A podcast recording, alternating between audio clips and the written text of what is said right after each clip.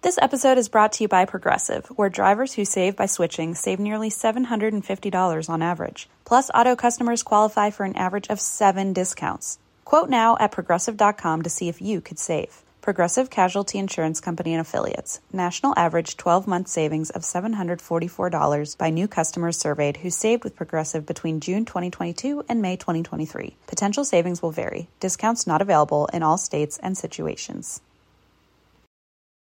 Are you the type of person who loves to treat yourself? You know, sometimes you just want to buy yourself a coffee, a fancy coffee. Sometimes you want to get a little extra legroom on the plane. You know what I mean?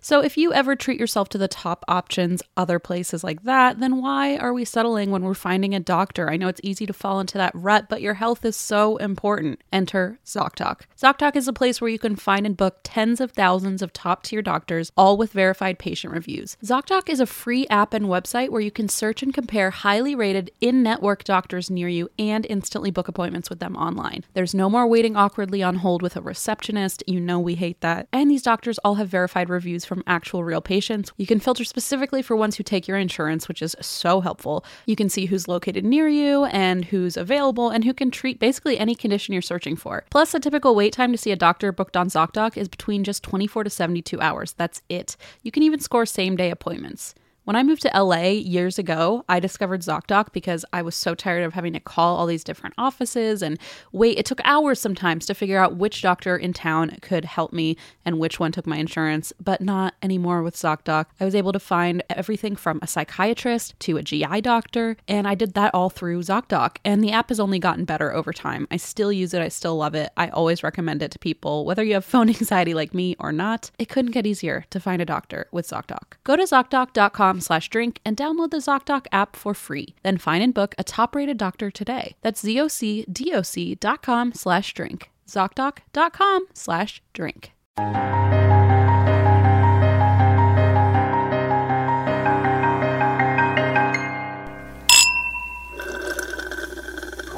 Hello, everybody, and welcome to And That's Why We Drink. It is a true crime paranormal podcast, and it is hosted by two beautiful souls.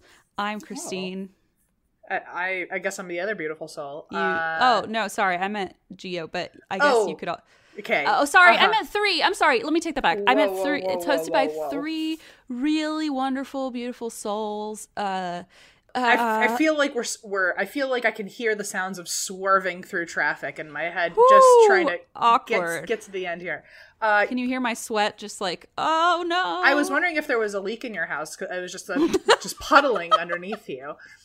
Well, speaking of a leak, uh, okay, that's a terrible way to start. sentence. I take it back. I take it back. What's happening? That's not what I meant. What I meant was speaking of. Be, sw- I, there is literally no Sagu here. That I don't Are know why I said it like that. Are you well? What's happening? I'm trying to force a conversation. Let's have it. Um, oh my god! like Wait, you almost unless always do. Am, am I in trouble or is it no, I want to tell you about my fluffy coat. Happily? Okay, look. I, I just like to know before I get into a conversation where I sh- how I should feel. You know what I'm saying? Oh, don't worry. You would have received an, a text that said something like, "Smiley face. I'd like to talk to you today." Just kidding. and, and then you would get an emoji of me running away in a gust of wind. ah! Oh my god. No, so I, I've been obsessed with fluffy things lately, and since it's uh it's supposed we're getting an Arctic blast here in Cincinnati. the hell is that? And I listen, I don't fucking know, but Google told me it, and apparently it's going to be in the below zeros uh, here. So I've bought some fluffy stuff, and I'm super cozy and floofy, and I'm just, you know, I'm I'm trying to embrace it, live my life. what is the difference between an Arctic blast and a bomb cyclone? You know, I'm glad you asked because I have absolutely no idea. I thought as much. I but you know what? It's good to know. For those of you who don't know, we once got stuck in a bomb cyclone in Salt Lake City, A didn't we? bomb cyclone. That not- word never fails. or not was it Salt Lake City? That's a bomb cyclone. That's what it was called. And we were just horrified. And our Uber driver kept saying, Oh, it's a bomb cyclone, you know? And we were like, What is that? I was like, we're in an Uber. We don't live here. You can tell we're from California, right? uh, well, good luck with your Arctic chill or whatever you just you. said. But uh, it sounds like the name of a Mountain Dew drink, Arctic Blast. I think it actually is the name of a, a beverage. An it sounds like it would be a really nice, like a, a bright neon Crayola teal. Doesn't it? Uh, oh, Arctic. It is. It's a Gatorade flavor or something. Isn't That's it? what I'm thinking. A You're gla- right. a glacier freeze. That's what you need I, to have next. yes, I'm gonna have a glacier freeze outside, and that's why I wear these nice fluffy clothes. Maybe by the end of February there'll be a glacier freeze near you. Um, How are you? What do you What do you drink and why? uh, I'm drinking for a few reasons. Um, nothing like really necessary. Like nothing. Nothing big, but it's all the little things that just add up, and I'm just like, ugh, I'm so over this. I'm drinking tea from Coffee Bean because That fits. we because we know the the traumatic story of Starbucks not bringing me London Fogs anymore. Absolutely. Um, I'm drinking a 32 ounce because I felt like I deserved it by doing nothing. But I was like, you, You know do. what? This is my moment, my moment with the coffee bean. My time to shine. Um, why do I drink? Well, I I have a personal disappointment um in that I have been trying really hard to not bite my nails anymore, and then last night I really went to town on my thumb. I don't think I knew that you bit your nails. Oh, that's to other people in my life that would be shocking because I mean, like I know you do that, but I didn't know it was something you like actively cared about. yeah, no, it so ever since I was like a little kid, it's been really bad. Like it, it used to be Oh. like my fingers would be bleeding by the end of the day, bad. Oh no. And so I've been like, I'm gonna not bite my nails anymore. And it was a really hard habit to break just because I've been doing it my whole life. And I've been really, really good for like two and a half months now. I like basically carry nail clippers with me all the time. And then something happened where Allison was showering or I couldn't get to the nail clippers. And there was like one thing I kept getting stuck on. My nail kept like catching on things. And it was. Ooh, yeah. I, couldn't know. take it. I couldn't take it. And so last night I like bit my thumb all the way down to like the bone basically. And Ooh, the bone. Okay. That's how it feels All right. Let's not be dramatic. if it doesn't feel good every time my hand like catches the air i can feel it so oh God. Um. so i'm drinking for that um why else am i drinking mm, i'm sure there's other reasons uh, Oh, there always are. i'm we'll find them along the way rest assured but we're gonna start today with nails and see where it takes us also i'm trying this thing so if you can if you're watching youtube you can see like a little situation what is sitting in front of me so I was I got remember last time or two two weeks ago where I was like, oh, I'm gonna try to start soundproofing and audio treating Mhm. um, on my end. That way, like it doesn't sound like I'm in a cave because I'm in a big empty room with Trey Songz above me. Mhm. Um, so I got this thing, and it was I I did what I always do, and I misjudged the dimensions. If you know what I'm talking about, one time I wanted to get Christine like Mm-hmm. a little tiny Hot Wheels tractor, and I basically bought her a real John Deere tractor. Um, and so I wanted Off to get Amazon, by the way. you know what? I had that big ass tractor for too long too, by the way. Uh. But so I I got this. It was supposed to be like a little sound booth cube for you just put your microphone in, so it's surrounded all on it on all ends. oh yeah, yeah, yeah. But yeah. the yeah. thing is like way bigger than even the table that I sit my mic and my laptop and I mean this is the bo- for those of you looking this is the box. It's like oh Jesus. holy crap big and uh, there was just no way i was going to be able to like finagle it so i just took one of the foam panels and i'm trying to like cone it around my microphone so as much of my my mic Oh. is like is uh protected as possible Dampened. but it's just like a big foam square so i'm actually using allison's necklaces to weight it down Is that what that is? I'm trying to curve the Ah. foam thing around my mic, and on the bottom, I she has like two pound weights, and so like I have them like kind of pressed into like. It's I really I'm trying to do what I can with what I've got here, but um hopefully the audio sounds better this time. At least one side of it is protected. It sounds so- good to me. So I don't know anything about it, but I Anyway, I drink because I have only nine nails, and also I uh, am not a professional in terms of sound quality. Why do you drink, Christine?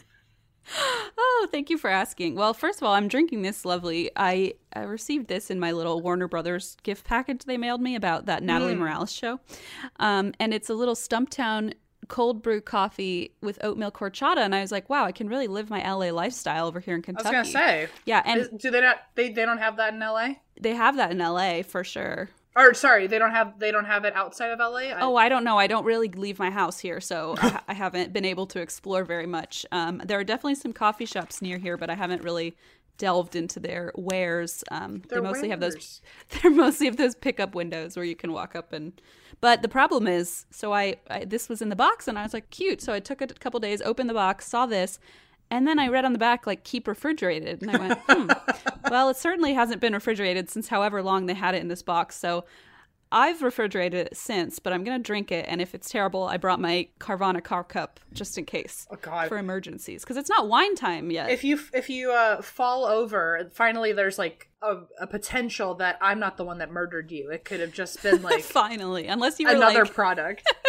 unless you were somehow involved in this Warner Brothers Natalie Morales situation, which I wouldn't put past you. Unless I, I work at Stumptown and like injected that ba- that box of coffee alone with something. But Um. Anyway, so I oh, it's actually pretty good. oh, I think it's fine. That's how I wanted it to taste. I think it's fine. Um. So anyway, that's currently why I drink. It's not wine time yet, so I'm sure I'll be drinking later. But I have a I have the weirdest reason ever why I drink, which is I don't even really know how to start this because Oh God. it's what? just I've been thinking about it nonstop uh, since Blaze told me. So um, I've been with Blaze for probably like oh God, I don't know, seven or eight years at this point. a million. many lifetimes. Um, and you know, I f- you, you get to a point where you're like, oh, I feel like I know pretty much everything. Like we know everything about each other. I mean, you know, I love to sprinkle in fun facts every now and then about things that I forgot existed. And, Sprinkle in fun facts or pepper in information about how he might be murdered one day and he'll never see it coming. yes, right. Okay, fine. All right. Maybe I like to aggressively force uh, really, really uh, questionable facts about my past into our relationship. That's fair. But like I, I, I don't know. I feel like I know Blaze's family really well. Like I know all his friends growing up and stuff. And the other day, we, I was falling asleep. It was like one in the morning, and all of a sudden, I don't know how we got on this topic, but Blaze brought up a teacher of his from elementary school, and I was like, okay. He, Blaze was like, he was such a weirdo, and I was like, oh, okay. I don't know. And I was trying to fall asleep, and I was like, oh, why? And Blaze went into this fucking story about this teacher he had where I was like, I thought I was the only one with like a really fever dream, like elementary school experience. Blaze was telling me, I don't think I've laughed so hard in my whole life. He was telling me about this teacher, and then he kind of paused and he's like, Oh, and one time he took me to a beanie baby auction. And I was like, Wait, okay. So I turned the lights back on. Was his name and I woke up- Bernard? Or what? That's true. My dad literally still has a laundry basket full of beanie babies somewhere at his Oh house. Oh my gosh. Um, but he's like, yeah, he took me to, and I was like, wait, what do you mean? And he was like, well, it was a prize. And I was like, okay, I'm going to turn the lights on and make you tell me this whole story because I don't like that we're just glossing over it. I like how you're like, I need the lights on so I can look around and make sure that I am in a real environment and not my own headspace. yeah, yeah. I'm not lucid dreaming, right? So I was like, can you tell me what the hell you're talking about? And at this point, I'm like fascinated. And he tells me this story about how his teacher like had this. Well, one time his teacher, th- it started because he said his teacher threw a Valentine's at him one time. Um, his mom had brought all these beautiful val- homemade Valentines, Pokemon Valentines, and uh, his teacher just like threw them at him. And I was like, that sounds like a very Christine memory. But then he's like, yeah, he also took me to a Beanie Baby auction. And I said, what does that mean? Please tell me. And he said, well, it was a prize because I guess if he was like the cool teacher and i guess if you were the citizen of the month which is what the school called like student of the month which i certainly never was No. uh, he was like then you got to go with miss i don't want to say his name with mr blank mr smith let's call him Mr. Beanie Baby Man. Mr. Beanie Baby, Mr. Schiefer. I mean, hold on, uh, Mr. Mr. Smith to the Beanie Baby auction, and I was like, why? And he's like, because he was obsessed with Beanie Babies, and he was convinced he was become gonna become a multimillionaire, so he collected them. And I said, so like, was it a class trip? And he's like, no, he would just take one student at a time. And I was like, okay, this is starting to sound really questionable. Uh-huh. And he goes, well, his wife was there, and I was like, his wife was there. And um, it turns out like Blaze, and he's like, it, he phrased it as if it were a recovered memory. He was like, wow, yeah, it really was a strange experience. My mom just dropped me off. He drove me to this auction outside of a Christmas tree store. Uh, and it was in the parking lot. It was freezing out, and they started auctioning off beanie babies. And his wife was there. It was just me. And at the end, he got to take home a beanie baby. Uh, The, the I don't know. The 90s were a weird time because I- yes. now I no boundaries. No boundaries. the fact that your mother, who I've or her your mother-in-law, who I've met and is like pretty sharp, oh yeah. was just like, "Oh, well, yeah, have fun. Bye." I know. I was like, I thought only Renata did shit like that. But so I texted, Blaze texted her because he's like, I need you to understand that this was real. So he included me in a group text with his parents. And his mom was like, Yeah, looking back, that was like a really weird time. And Blaze and I were like, You know what? As the oldest, I feel like we sacrifice a lot because then our younger siblings don't have to go to Beanie Baby auctions in the cold with their male teacher. Um, anyway, I just, I can't stop thinking about it. That's all. You know, That's the end. No, that's it'll never be the end now because a lot of people are gonna have a lot of opinions. But I that's I want to say I'm surprised after everything you've ever told me. I'm just like another drop in the bucket. But it's it's weird. It is weird. It's also weird that Blaze, the person mm-hmm. who I expect the least to be put in that The situation, only stable, yeah, the only stable person in our multi relationship dynamic. Even, the fact that even he was saying it like it was normal is the odd part. Where usually he would say something like that Yes, and be like, exactly. usually he'd be like, "This is weird," but the fact that he was just saying it and then over time was like, "Huh." Why are you turning Yeah. the lights on? Why do you think this is a fever dream? Why are you calling the authorities, Christine?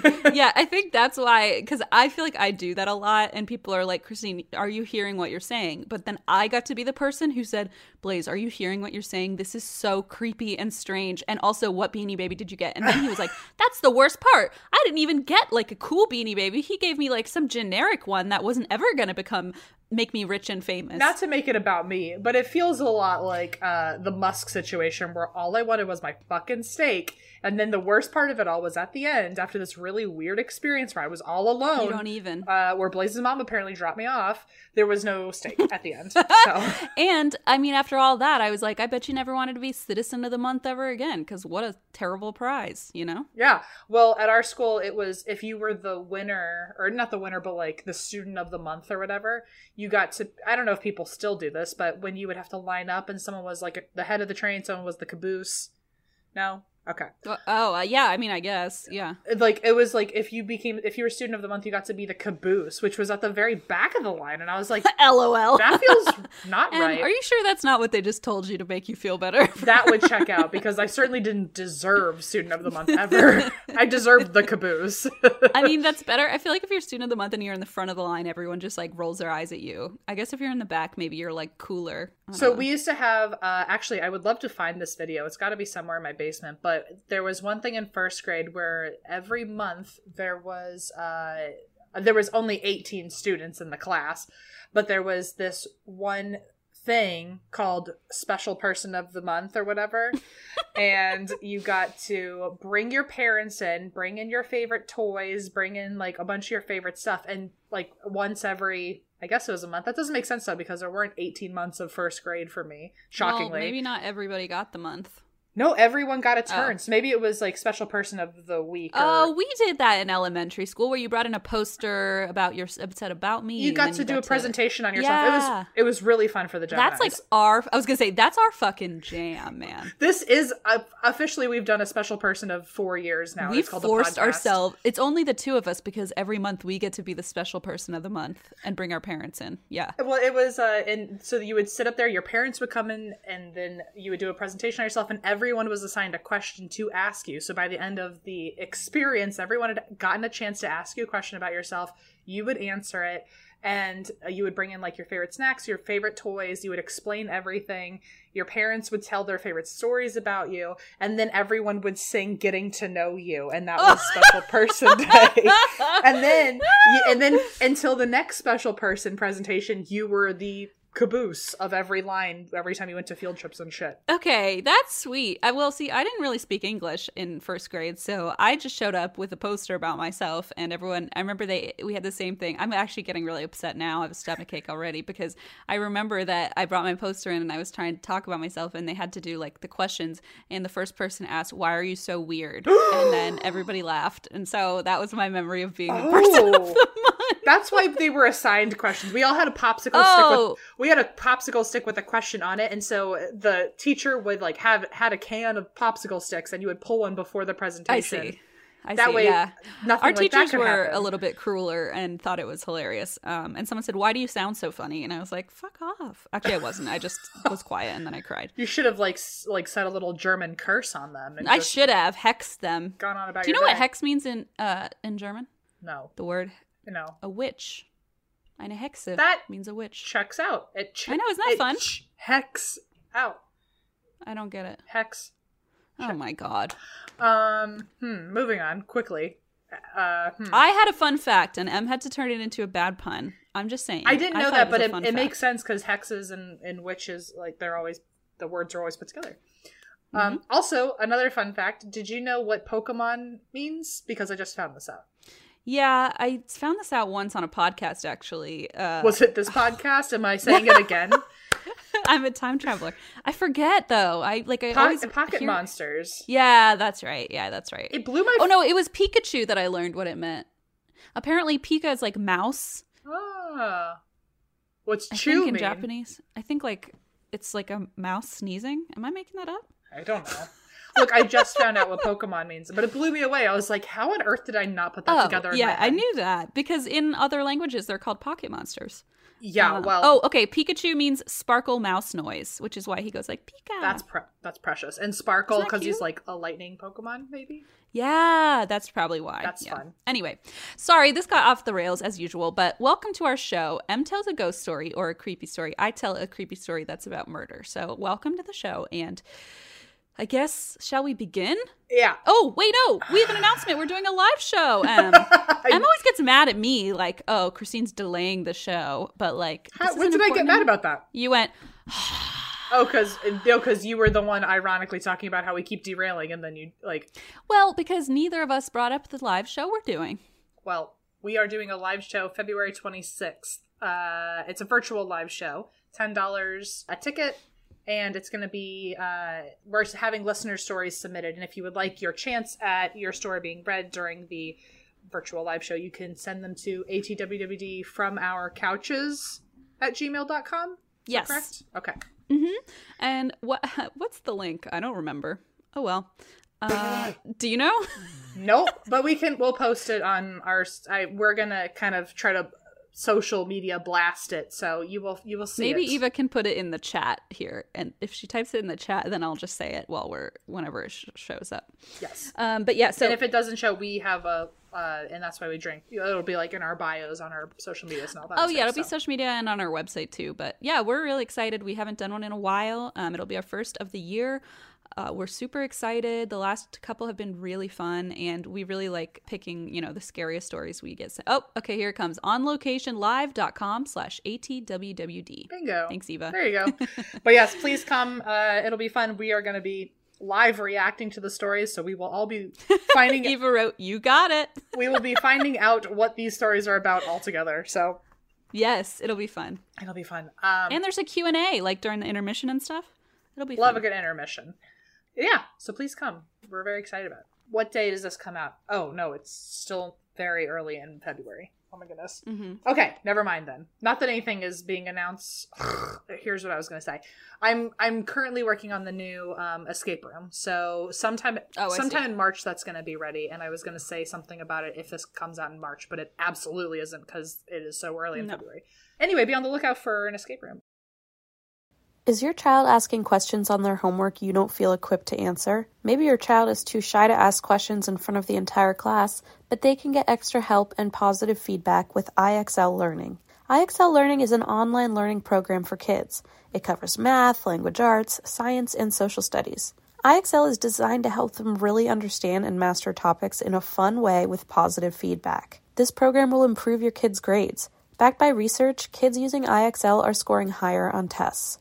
From studies done in almost every state in the country, the kids who had IXL are consistently doing better. And one subscription gets you everything for all the kids in your home pre K to 12th grade. If your child is struggling, this is the smartest investment you can make, and a month of IXL costs less than an hour of tutoring. Additionally, IXL is used in 95 of the top 100 school districts in the U.S. Make an impact on your child's learning. Get IXL now. And that's why we drink listeners can get an exclusive 20% off IXL membership when they sign up today at IXL.com slash drink. Visit IXL.com slash drink to get the most effective learning program out there at the best price.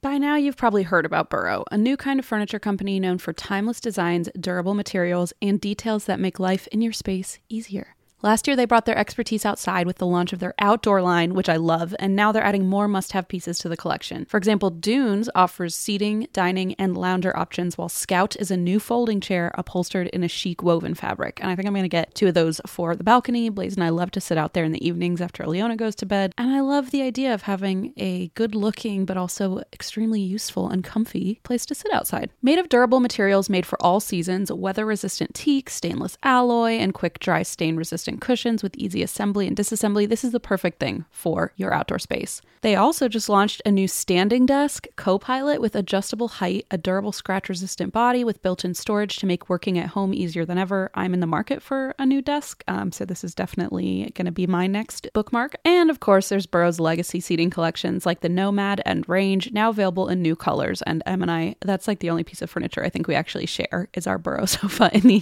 podcast department. Love that thing. And that's why we drink listeners can get 15% off their first order at burrow.com slash drink. That's burrow, B-U-R-R-O-W dot com slash drink for 15% off. burrow.com slash drink. Here's my story. Let's just let's, let's just try to do this. So here's my story. This is the story of the Bettis House in Quitman, Arkansas. Ooh. This is also known sometimes as the legend of the dog boy, but I feel like that's leading. That's um cuz my thought is that the dog boy becomes like a main character here. And I feel like what's the opposite of burying a lead? Like, hmm. Unearthing a lead? Unearth yeah, it feels I feel like it it it makes it sound a lot more spectacular if I go with the dog boy. Oh, sentence. you're saying like it's a misleading Mhm. title. Yeah, yeah, yeah. Oh, got it, got it, got it, misleading got instead of burying the lead. I don't know. Yeah. Whatever. But here's the story of the Bettis house featuring the dog boy. So it's in Quitman, Arkansas, which fun fact was a major trading center until 1870. It's also an important halfway point to get from from Tennessee to Arkansas. It's it's a big like travel area. It's heavily populated. And uh, especially during the Civil War, it was a place where a lot of folks enlisted for the army. So there's a lot of soldiers in the area. And Arkansas, I did want to throw in like a little fun extra paranormal story before I talk about the Bettis house, just because it's super quick. But apparently, in the same area, there is a vanishing hitchhiker everyone knows about. Where there's, I guess the story goes that a man was driving to Little Rock and he saw in the middle of the night this girl sitting on the side of the road and she had like a cut on her eye and her dress looked kind of fucked up and he pulled us over to ask if she was okay and she said she had been in an accident if he could drive her home. And so he gets to the address that she gives him knocked on the door and and like a man opened the door and he said hey there's this girl that's in my car and so she lives here. Um, she's been in an accident. And the guy that lives there will say like oh no that's my daughter. She died in an accident years ago. And it's pretty Oh common that God. She will show up for people in the middle of the night and ask them to be driven home. That's so spooky. Can you imagine like being that family though and like every time the doorbell rings at night you're like now I have to talk about my daughter's death again? Like that must just be so traumatic to every single time have to explain to people like it's not real, she's not alive. It would it's it would also be in like the the most silver lining of ways really comforting to be like oh yeah she's still fucking around she's still hanging yeah, but out she's like but she's like still traumatized on the side of the road, you know, like reliving it over and over again. yeah. I uh, luckily uh we don't have to experience that but I it would be I think it'd be comforting at least 1% to be like oh yeah she's still out there. She's still hanging out. So anyway a lot of people experience this girl and so nowadays he's like oh yeah no just go back to your car. You'll see she's not in the car anymore. She's vanished at this point. But so if you see a little girl and you're near little rock arkansas and it's midnight might might be a ghost so i just wanted to throw that out there while before i got into the the real story here so Quitman, Arkansas it has the legend of the dog boy, but apparently there's another story called the dog faced boy, which this Oh. is not. Apparently, Oh. people mix them Not up. to be confused with. dog boy, not to be confused with uh, the famed dog faced boy. Apparently, Of course, very different, very dog faced boys in Russia. Russia, fun fact. Oh, so like completely different. Not even a little bit nearby. Got it. Okay. so uh for, they they call him Dog Boy at least nowadays because folks will say that they see the silhouette of a 300 pound dog man hybrid with glowing eyes. Oh, and they call it a cute boy instead of like a 300 dog man hybrid with glowing eyes. They say, oh, it's, just a little dog it's boy. just shorter. It's just shorter to say Dog Boy, you know. I guess. So he apparently will look out the windows and he will chase people down. This there's a few reports saying that he'll chase people down trying to bite at your heels like like they're a dog, more dog than man. It makes me wonder like which part is dog and which part is man in terms of the Yeah. hybrid combo here. Like is it a Christine body with a Geo head or is it a Christine head oh on a Oh. Geo body? Both are equally not uh not great predators, so I'm not sure which would be the best. They're be more both effective. very good at eating popcorn. That that's what I That's gotta say. about where it yeah, that's about where the line is drawn. Yeah. Uh, so the house that folks see him in was originally called the Garrett House. I don't know why, and I don't know when it changed, but uh, or I do know when it changed. I don't know why it was originally called the Garrett House though, and now it is called the Bettis House, which is on 65 Mulberry Street. And uh, the house was originally built in 1890 um, in Cleburne, Claiborne County, which is in downtown Quitman, and it's said to have the dog boy and also additional ghosts in the house. So peppered in with extra fun, as I like to say. If I were a real realtor trying to sell this house, peppered in with extra fun, with surprises down the road. so uh, they actually that next to this house is a longtime neighbor who has helped give a lot of information about the families over time. So most of our info that we can get about the Bettis house uh, has somehow been circulated through this neighbor. So it could really just be like a desperate housewives neighbor who's just like has nothing but time to make up shit. But if this happened to be all real, this they're basically like a, a free archivist for the neighborhood. oh, love it. Love it. So it's up to you what you believe. Maybe you believe in the 300 pound dog man hybrid. Maybe you believe that the neighbor is bored. It's up to you. Both. I believe both. Is that possible? uh, so when it was known as the Garrett House, the a family, the Jackson family lived there, which is why I don't know why it's called. It's not called the Jackson House. Interesting. I would have thought the family were the Garretts, but whatever. So the Jackson family lived there when it was the Garrett house. And in the Jackson family, the husband's name was Ben Jackson. His wife uh, had died at 28, and then their son, who ended up becoming like a World War One vet, he also died at 21. I think both of them died in the house. So their both of their spirits are known to haunt the Mm. building now. And I'm assuming there's probably some story out there that oh and then Ben Jackson died and now he haunts the house with his wife and son. So there's a family of ghosts, if you will. And then their dog man hybrid died and also haunts the house. Yep, you know what? You nailed it. Uh, ben Got it. actually was a werewolf, and now he's a ghost. He's half and half. He's just Oh, could well, never figure fun. it out. So in the 1950s, after they died, the Bettis family moved in, which is when the house became the Bettis house. Got it. and this is the 1950s. So Floyd and Aileen Bettis, uh, they moved in, and four years into living there, I think they had their son named Gerald. And some people or some sources also call him like Gerald or Jarrell. It's like with a J, but the Mm. one that people most know is Gerald, like from Hey Arnold. Um, Got it. And so he was born in 1954 and i guess right off the bat he was a really difficult kid not only did he have issues at school with like having a hard time learning or he was getting bullied or whatever but according to neighbors maybe this one very loud neighbor quote his parents were good people but gerald was a brat vicious and cruel Oh, goodness. oh, okay. okay.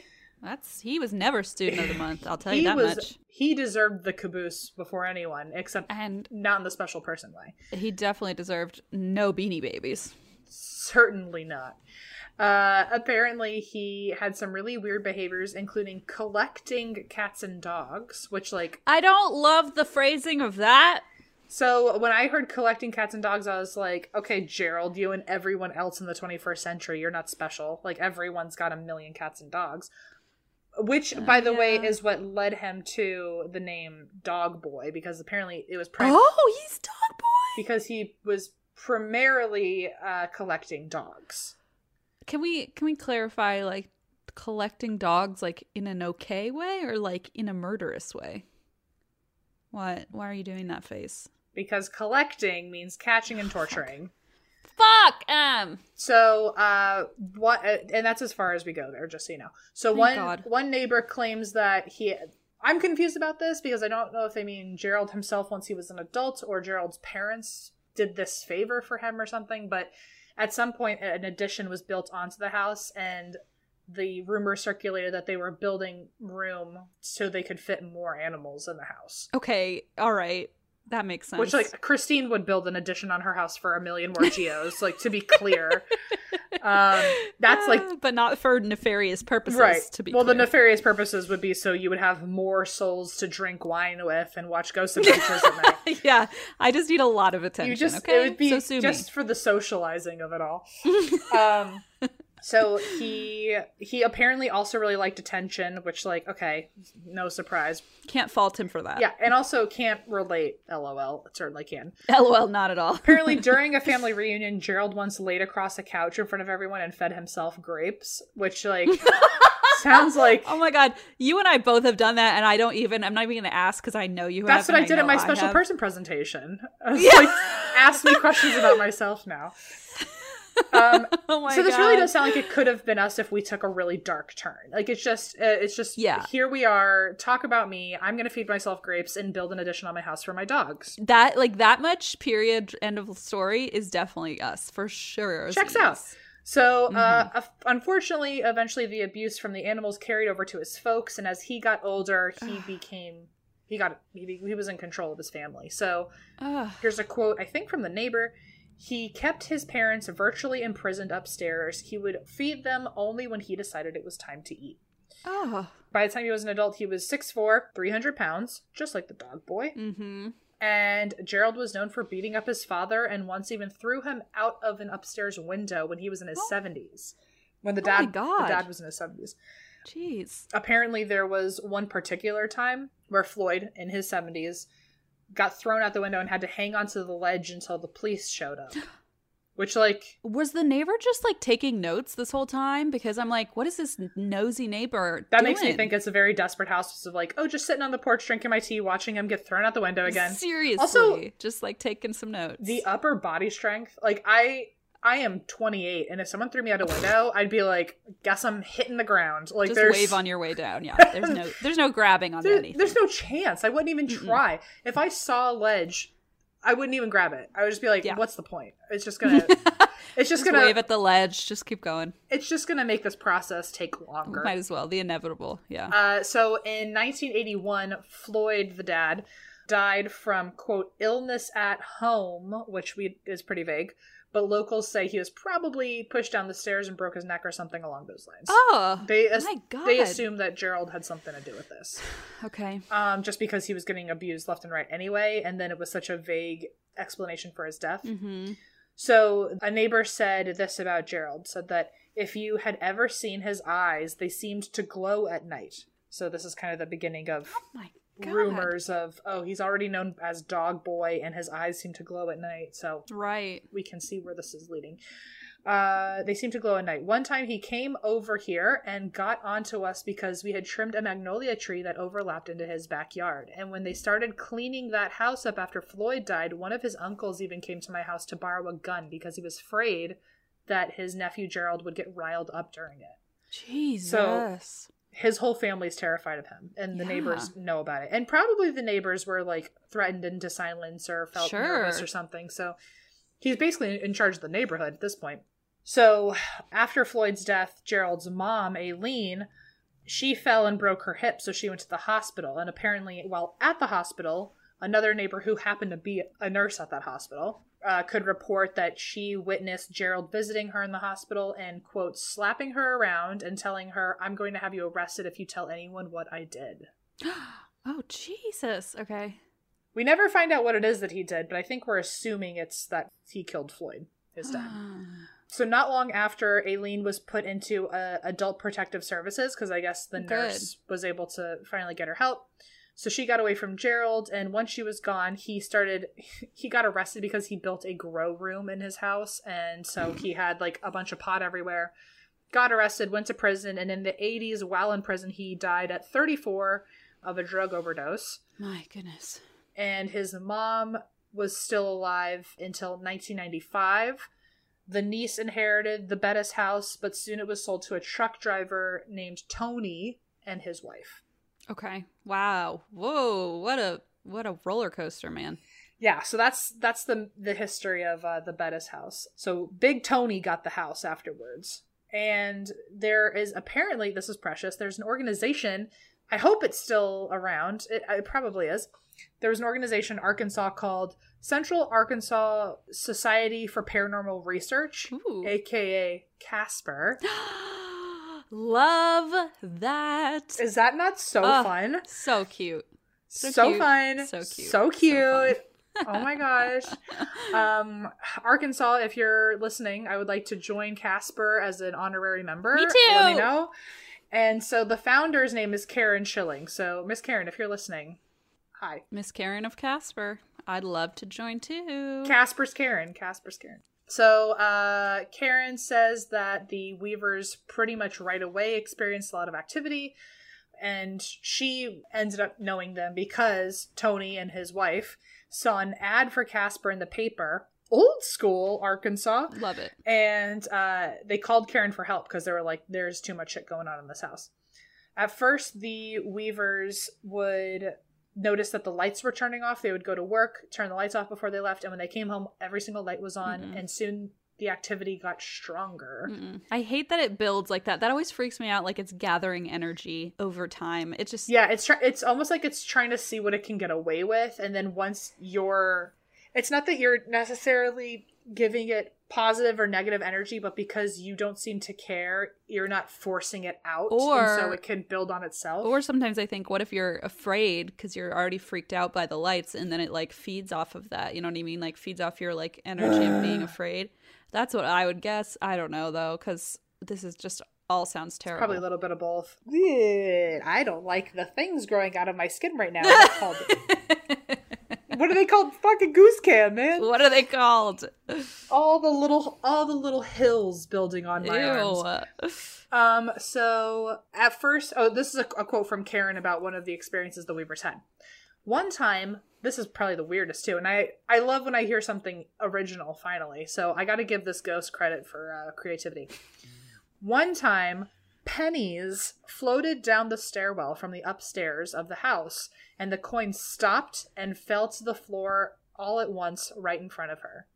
Pennies So from it's like someone was it's like someone was holding like two little coins and they were invisible and they got to the bottom of the stairs and then went boop and just like dropped That's them. so like freaky. Like it's like seems harmless, but also is so terrifying.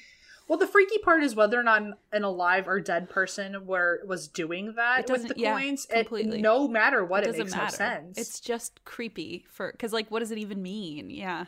yeah, if it were like even if it were something like a, a like a newspaper or something, it would be like okay, so maybe there's an invisible ghost reading Yeah. the paper, Yeah. but it's like two random coins floating around together, or like a It- plate gets shoved off the table. It's like, okay, classic move, ghost, but like Yeah. that's such a specific set of items. I don't know. I wonder if it has to do with like the material of it, like maybe because it's like maybe if they were Oh. copper or something. Hmm. I don't know. I don't know. Um, Maybe he's like, here's my two cents. I'm Em and I love puns. stop it. That's hysterical. That's actually. That- that's hysterical. I want that to be the reason. Actually, that it would have something to do with me. but no, where isn't that how dowsing rods work? Aren't they made of copper or something? Um, I don't know. I don't I'm- know, but I know pennies are made of zinc, so I'm not sure if that's didn't they used to be copper Really? until the fifties? or probably. Yeah, probably. I'm asking a lot of questions about things we Copper would. pennies are definitely a thing, but I think most of the time they're zinc. Well, I'm asking a lot of information from you about things nobody prepared for. that I so- don't have any idea about. Yeah, I don't. Like, I I'm just answering as if I know. I appreciate the confidence, though. At least it, it felt like you knew where this was going all along. So anyway, so the pennies floating around on the stairs is super creepy, and then Tony, Big Tony himself, mm, Tony, his their last name I'm saying is Weaver. It's actually Chocolonely. chocolonely. This is one of his experiences. One day, I was working on the house and I saw a man looking through the foyer into the living room. He looked like a World War One soldier, complete with a helmet.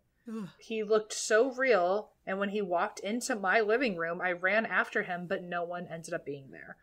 So we think that this World War One soldier is probably the son from the Jackson family, who was a World War One. The first family, right? the first family. Okay. So at this point so far, we're thinking like, okay, maybe it's just the Jackson family haunting the place, and hasn't even really processed that this could be like the Bettis family and Gerald's. Right, right, right, right. Um, so Tony also reported this is where uh, Gerald Bettis likes to show himself.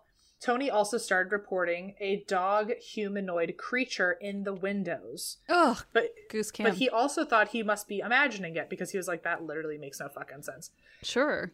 So within six months of living there, activity had actually escalated so much to a point where the Weavers didn't even want to live there anymore. So in 2003, they ended up selling the house to eventually, I think, actually the neighbor that I've been talking about, the Desperate Housewives neighbor. Yeah. I think she hooked up her nephew with the Weavers, and the and the nephew ended up getting this house, which makes me think that like maybe none of this happened at all until all of a Uh-huh, sudden. that's all of a sudden, the neighbor was like, "Oh, my nephew's gonna move in. What if I told him some some silly stories about the house's past? scare them out of the house. I would do Mhm. that. I wonder. If I my wonder. nephew was going to get a house next to me and there was a bunch of families who lived there before that I knew about, I would just be like, oh yeah, I've known about that house for a long time. You don't even want to know what they've fucking seen. You're such a And jerk. so, I mean, like, for all we know, this, like, 2003 is, like, when the stories started. I would not do that. I'd be like, "Oh, sorry, nephew. There's no houses anywhere near me, and I'm not responsible for you. Please move somewhere far away." So, uh, apparently, the nephew's name was Quentin White, and his wife Stephanie were the two who moved in. Next to silly old aunt neighbor, Quentin immediately actually started reporting activity too, saying, This is also creative. Strange things would happen on a regular basis, like the toilet would flush on its own. No, that's odd. So that's fun. Also, he I used youth slang to stay with the times for today, for today's listeners, but what he actually said was the commode would flush on its own. Ooh, that's fancy. We should bring back the word commode. Uh, but I did I also that word. I just kept that from happening before I went back and That's what I was like. You should have leaned into it. Okay, I don't I was about to do like a really old-timey accent, but then I remembered I don't know how to do one. Don't do that. Don't do that The for co- my sake, please. The commode would flush on its own. Um, Okay. They also heard chairs dragging through the house, and some say that Gerald himself was Gerald, like Dog Boy himself, was seen screaming at them to get out. Ah. So I wonder if that means like you saw him from afar, like how the previous family said, or if now this ghost is getting more comfortable and like truly running up to you and saying "Get out." well, because earlier he was outside, right? And so now they're saying he's inside, screaming at them to get out, or something like don't that. know. It was either he was outside or they were outside and saw him in the windows, or but then they also saw like the World War One vet, so maybe that is who was saying "Get out." I don't know, but they they're seeing a man say "Get out of my house" and then vanish. Oh, okay. So one day Quentin was actually on the phone and he was with he was on the phone with his wife and he heard a crash upstairs. Um, he went upstairs to a room to check on the noise, and in this room he happened to have left a bunch of two by fours like in a pile on the floor. And when he got up there, in poltergeist fashion, they were all standing up straight No, no, all around no. the room. Ah, that gives me such terrible creeps. I something about like moving objects into perfect formation is just the worst. Just the worst. I also don't like that they were probably scattered across the room. And at some point, let's say like the ghost stopped doing its like magic, and all of them like clearly can't balance. Probably like they're and they just all crash at the same time. Oh, how creepy would that be, dude? Uh, I hate it. I hate it. I hate it. like the fact that like you know that to to keep one standing up, you need to keep your hand on it, and there's a bunch of them. It's like, do ghosts have a million hands, or are you controlling it from above, and then you just decide that you're gonna leave the room, and all of them come falling down at the same time? Anyway, no matter what it is, it's fucking creepy.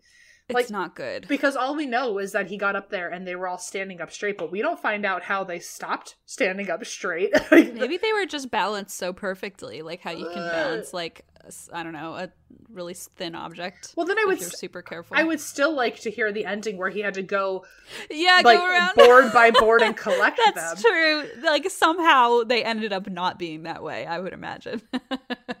It'd be like dominoes, like around the circle. It'd be like fucking splinters galore. I would like to think it's something extra eerie that like made him interact with the ghosts where like they all stood up straight by themselves until like he tried to start collecting them and when he grabbed one they all collapsed They or all something. just yeah, like it was like watching him. I don't know. I'm trying to make it scarier than it was, but it was already It's pretty already fucking pretty- scary. Yeah, I don't think that is needed, but yikes. So the couple also would wake up every night to the sound of a dog nearby howling, but nobody they knew had a dog. So I think they were ignoring it for a while, and then probably when they heard the rumor of Dog Boy, they were like, "Aha, that checks out. Let's let's stick with that story."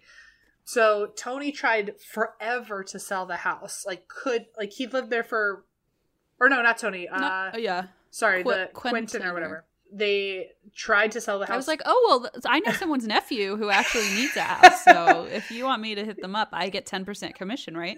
Okay, for sure. Uh, Like you know that you really sold him because you said that like it's just there's peppered in a, a bunch of surprise layers. That's are right. That's right. I learned from the Em School of Realty about how to phrase the Em school of realty things. is either it's nature cozy or it's not fucking worth it. That's or it's not worth it. or it's not worth it. Every house must have cookies.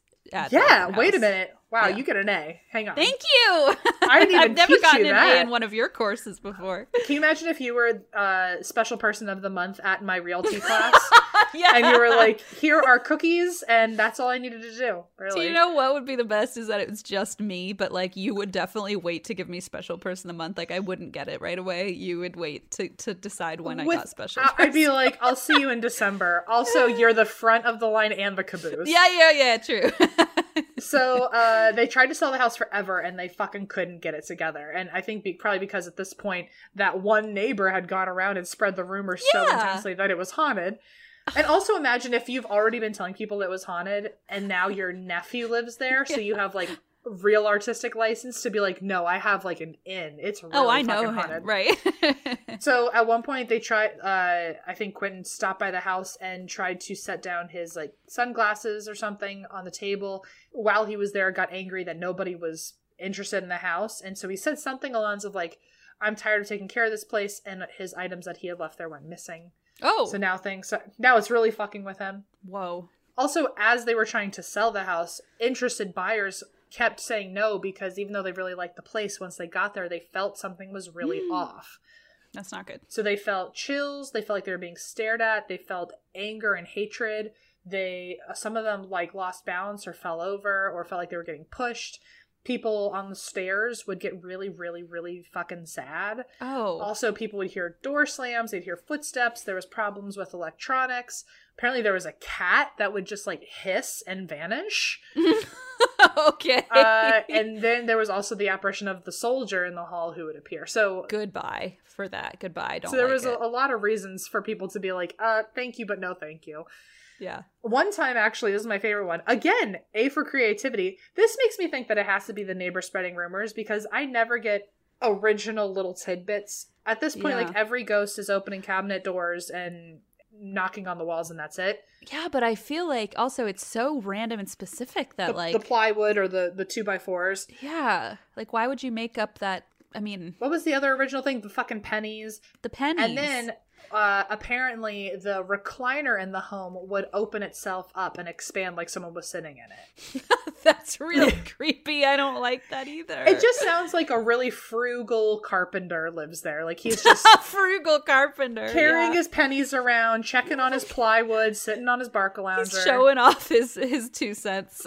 They're literally his two cents. His fucking cat hates you. And so anyway, there that was just another thing that happened where people saw the recliner open up on its own. Which Ugh. I gotta be honest, even if that was just like the the spring is broken or something, it would terrify me. that would be that would be bad because that's like you know what the person is doing exactly. Like you can see how they would be. or moving. what they want you to think they're up to. that's true too. They would be putting on a show for you. Because if I thought like, oh, I've got a ghost that just likes to sit in a chair, I would be more likely to buy the place versus like, oh, they're opening up the recliner so Yeah. you think they're sitting there, but they're actually like up to something else with their pennies on the stairs. Yeah, they're propping their feet up so that they can sneak past you and put all your wood planks upside down or something. Bingo. Uh, also, apparently there was one prospective buyer. Prospective, yikes. I was like a prospector. A prospector. Uh, someone brought their pet to the house while they were looking. That's too, actually the- smart. I feel like I never I think thought it's to do genius. that. Yeah, Bring a child and or yes, an a animal. child for sure. Well, someone brought their dog, and the dog wouldn't even enter the building. Goodbye. Turn So- around. That's how you know. And if there's cookies in there, like then you know something's really up. You gotta leave. Here's what you do: you bring a dog, and you Mhm. bring a child. hmm In the kitchen area, you leave a big plate of like rotisserie chicken meat for the dog, and for Yeah. the kid, you leave like a bunch of candy. And if Mhm. neither of them touch any of that food on the counter during your tour of the house, that's a bad fucking sign. They were too uncomfortable to eat their favorite foods. You know. Yep. I'm just saying, like 101 for my realty class. I was gonna say I'm taking notes. Don't worry. I know there's pop quiz at the end of the week. Well, you got the cookies thing, so you already hit your uh you already got your extra credit for the semester. Yes. So uh the next person to live there, eventually they finally fucking sold this place, was a pilot or a former pilot. His name was Ed. And he like how you say that with such disdain. I was like Ugh. I want him to have like a really cool name. Because you were really Ed. into Big Tony. Uh, Fucking love Big Tony. Mr. yeah. Ch- Mr. Chocoloni had a lot to say. I know. Speaking I of know. Mr. Chocoloni, uh, just really taking two topics and taking the widest bridge to them possible. Mhm. we were talking about Tony Chocoloni, or at least I fucking was. I've another reason. This isn't why I drink, but this is why Allison drinks this week. Is because I've recently gotten back into the depression phase where I'm obsessed with Cake Boss, which like Oh yeah. I feel like we we all at some point ha- were in love with either Cake Boss or Ace of Cakes, Absolutely. and Cake Boss is more fun to me because of how like bizarrely like hmm I would love to go to a therapy session with him just to he's just like so like bombastic and loud and in your face. I mean, they're like kind of doing like the we're a stereotypical like Italian family, like we're like loud and we shout with each other and all that. And they're always like Mia Familia. And so I fucking love it. It just gets me going. And poor Allison, since I got into this, she I've really not actually seen her this annoyed with me in a long time. But I can't stop pretending I'm the cake boss. No, Em. Oh my God. Stop. And so every time in the last like three days, Allison does anything, any fucking thing. I'm just like quoting the cake boss and not even Oh, realizing it. God. What are you shouting? Um, every she could do something very wonderful or very terrible, and every time I'm like, now that's Hoboken style, baby.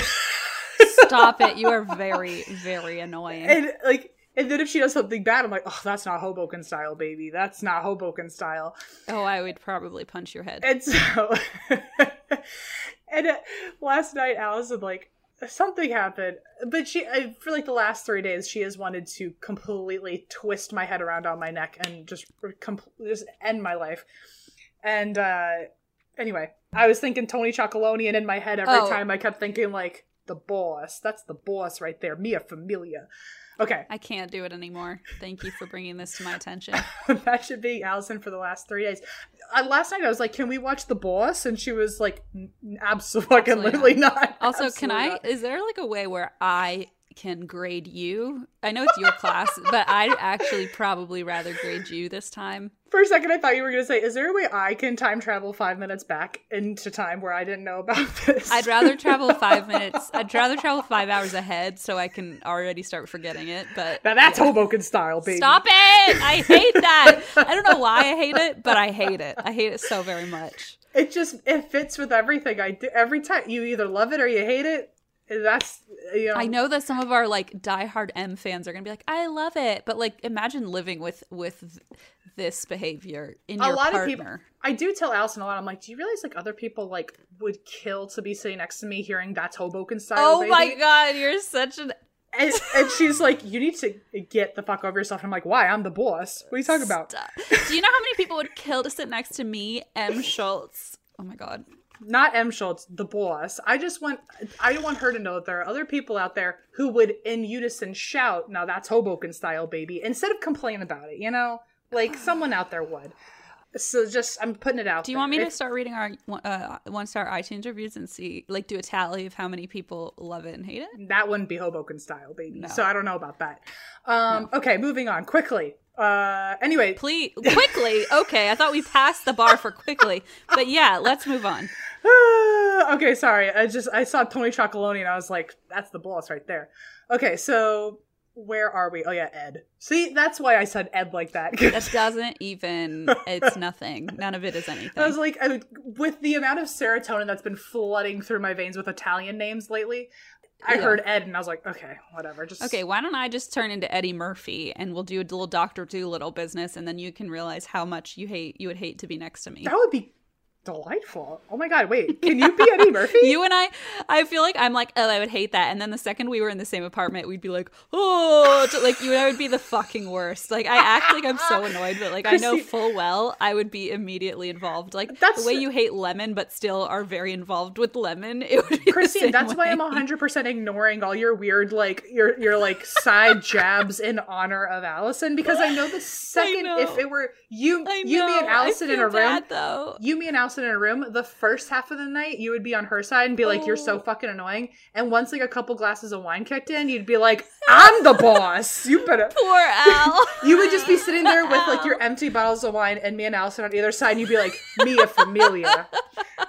Poor Allison. I'm sorry. I tried really hard. I really did. Oh god, I if we were roommates, it really would be dastardly how many weird characters we would have for ourselves. Oh my god, we would be the fucking uh what's his name? I mean, look at us. We have a fucking podcast and we've got Xenon and Lemon and all this bullshit. we never stop ourselves. What's his name? Akon? No. Oh, Trey Songz? Trey Song. What is wrong with me? Akon is the alien that Elizabeth Clare was dating. Yes, that's correct. and the one who like featured my homecoming.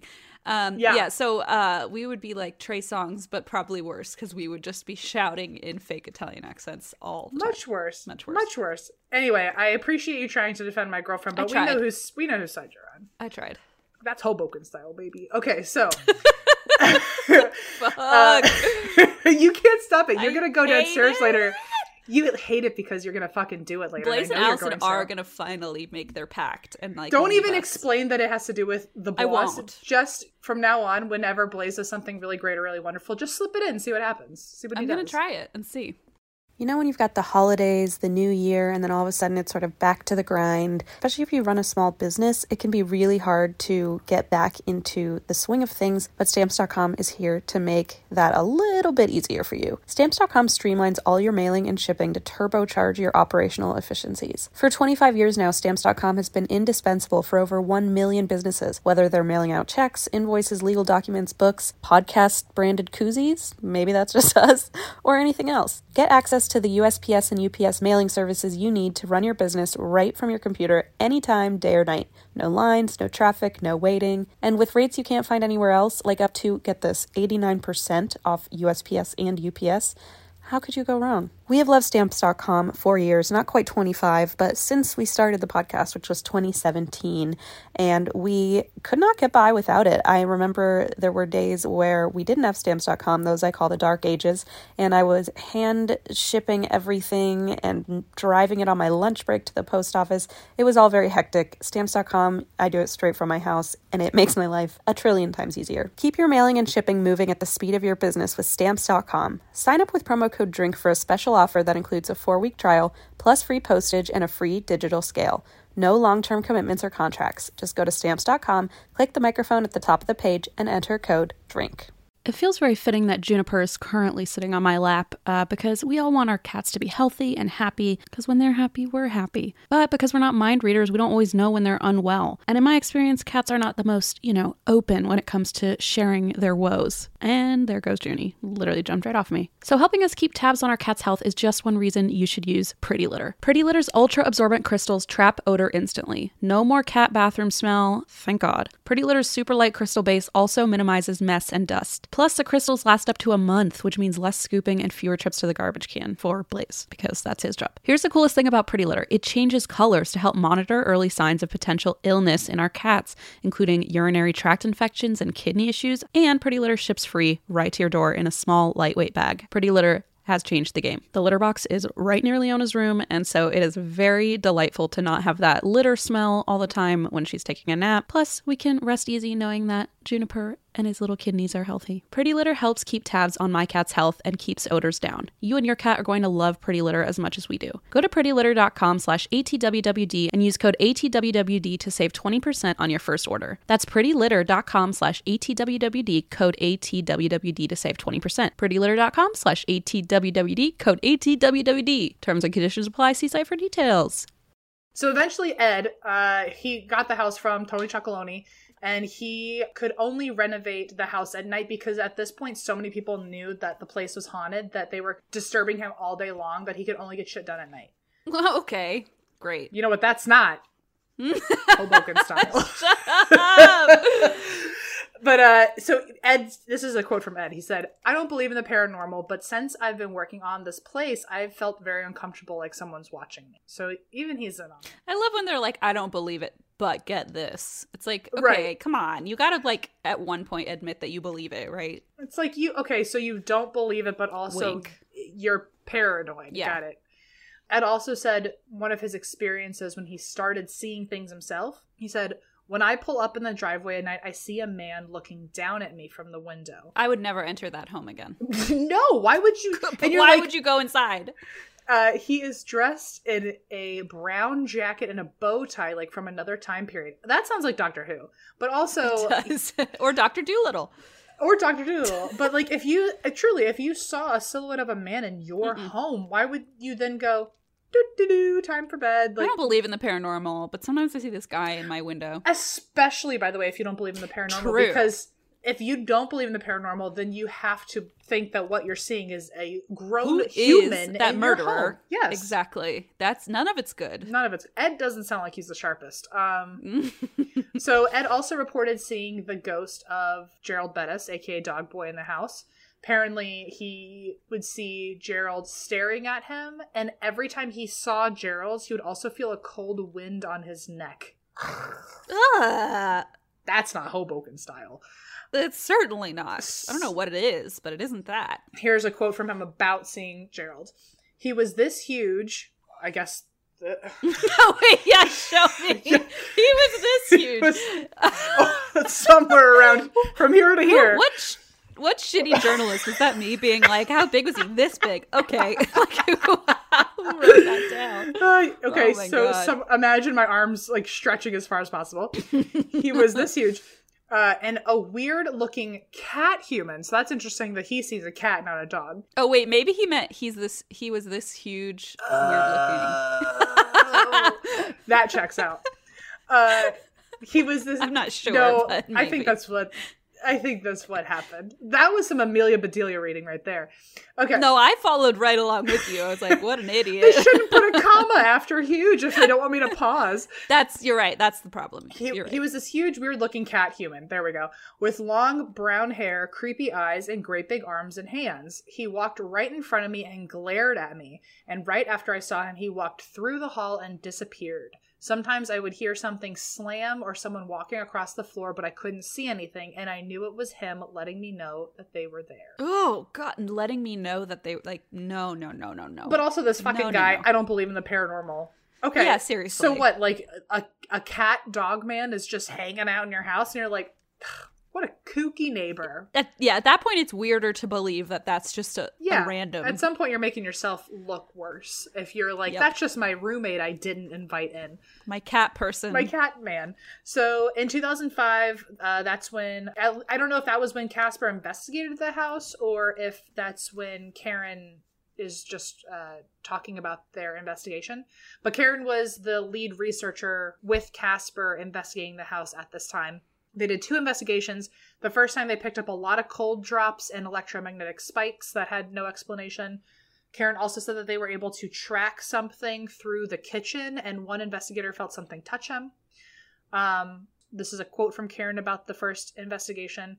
When we went outside at one point to get some items from a car, we looked up and saw a face peering down at us. Okay, so the same window guy. oh yeah. All three of the team members witnessed the face in the window, but it was confirmed that nobody was upstairs at the time. Ugh. The second investigation, they brought a medium with them who allegedly made contact with Gerald, and the medium says that Gerald cursed them and told them to get out. So that at least confirms or coincides with people saying they've seen someone screaming to get out. of the house. Yep. Yep. They also caught videos of orbs flying into walls and unexplainable flashes of light, and they got all of those on videotape, but eerily, all of those tapes went missing after the investigation. What? Yeah. That's bizarre. Also, there was, uh, just to finish this off, there is one article. There were very few articles about this, by the way. So, um, just to like put it out there, there was only like four sources that we we used. But there's an article called "The Quitman, Arkansas Ghost Story," and it was written by Barbara Duncan. It was it's an online article, and people are still commenting on it, even though it was written back in like 2010 or something.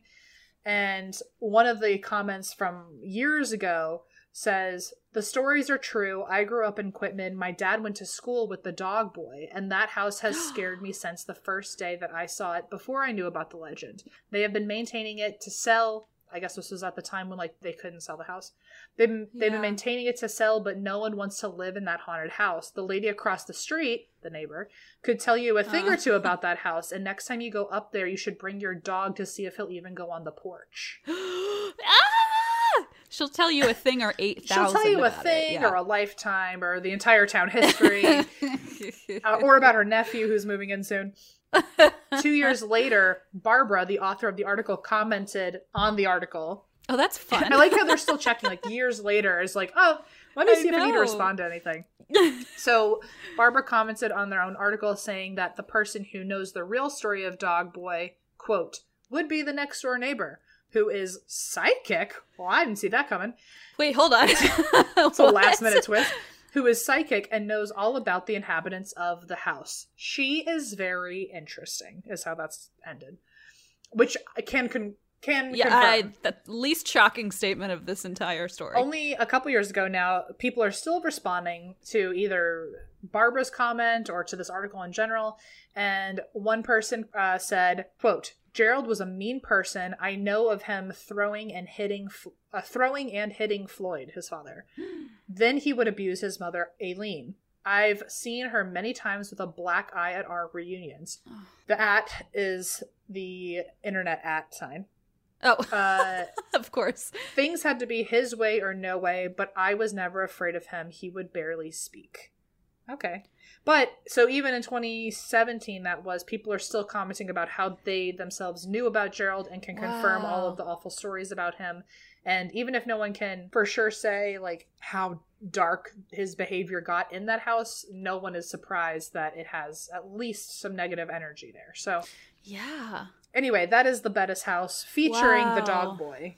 That was fascinating. And I, you know, you think like when people are commenting in 2017, like, I knew him, I feel like that's so rare because when you hear about haunted houses, it's always like 300 years ago or like, you know, Yeah. in the 1800s, this woman, and like nobody can say, oh, I knew her. She was really fucking weird. But like, Yeah, the fact that there's a ghost that people know from real life is it's wild. very um i was just saying this to somebody and i mean there's like those regular tweets and memes that are always coming out about like oh how come you never like hear about like a 2007 Britney britney, bitch. spears ghost yeah. but like but yeah it's always interesting when people are still around to be able to confirm people that are said to haunt places now I think that's so interesting and like confirm their behavior in real life i also to add to the story. I also wonder if ghosts from like the 17 and 1800s that we all seem to see all the time, I wonder if people gave a shit about them back then, or do you think like in like the 1800s, the ghosts they were talking about were like from the 1500s, and they're like, why don't we ever Mm. see any modern 1800s ghosts? Any modern ghosts. Maybe like yeah. you have to go through like a 300 year purgatory before you can haunt again, Oh. and that's why we haven't seen any 2000s people yet. You know? like ah man yeah i wonder yeah why don't you ever see a ghost playing the Victrola you know? That's what i always wonder. I also, you know, daily I would say I think about that. yeah i don't know. I mean i guess we do see modern day ghosts like for when people like when people tell us their personal stories, but I feel like it's Yeah, still so few and far between because you never hear of like known haunted manors. yeah but i feel like that's because it hasn't had enough time to like build that reputation. I guess like i'm sure in like a hundred years all these places that are currently like haunted but not like huge stories might become more Yeah, famous i don't know Hmm. because like an 1800s ghost has had many many hundreds of years to build up its rep also build up its energy. Maybe you get stronger and more noticeable over time. or that I don't know. Sometimes I like to get really fucking existential with it and like really like I think I was meant for the stoner community, and sometimes when, with my own Mm. thoughts, because I'm like, that is a, a real mind fuck. But I like to include time travel into the afterlife sometimes, Mm-hmm. and think like, what if I'm being haunted by my own ghost and I don't? Oh, I it? think that too. Like go- people from the future. Yeah, but then I'm like, if Yeah. if future me had the ability to haunt me and let me Mm. know what was up, I would have fucking done it by now. You'd know it by now. I'd Yeah, be you'd like, know it. "You're right, hello." But I do think about that, or like my own guardian angels, or when I feel like someone like protecting me. Maybe it's like future me looking out to make sure I stay alive long enough to like do whatever I need Mm-hmm. to. Anyway, we could talk about that shit forever and ever. And Oh, and we will. we sure will. I guess we have a show to do. We should start a second podcast where it's like the the after show of, and that's why we drink. The and that's why we drink after dark. That's we'll shop it. We'll shop it. TM TM TM TM. Anyway, there's the Bettis house for you. Love it. Okay, I have a story for you, Em. This is the story of a serial killer, and his name is Sean Vincent Gillis. Okay. So he's not as well known as you would think once you hear the story. I feel like you're going to be like, that's odd that I don't recognize this person. Oh, really? Because he's pretty prolific. But uh, I'm going to tell you anyway. So I got a lot of this from the True Crime All the Time podcast. Also, Crime Watch Daily uh, posted a helpful video. And uh, as far as like warning, content warning, there's brutal violence and sexual assault, uh, as per usual. As So- per usual. Yep. here we go. So we are going to Baton Rouge, Louisiana, and uh, the year is 2004. Oh, okay. So this is pretty wild. Within a 10 year period, Louisiana had five active serial killers. What? Wait. I know. Hang on. Say that again. Within a 10 year period, Louisiana had five active serial killers like, operating. And that's not a huge, hugely populated state. I mean, compared to other, you know, Is there a Bigger is, states. Is there like a like a cultural historical reason for that? No, Like, Honestly, I'm not sure. And it was so recent that like I wonder if anybody's even had the time to like properly study it. yeah, I was I was trying to think, and this I, I was trying to think of like, did something happen in Louisiana that like messed with a lot of people, or like really like you know- Katrina, but that was in 2006, so never mind.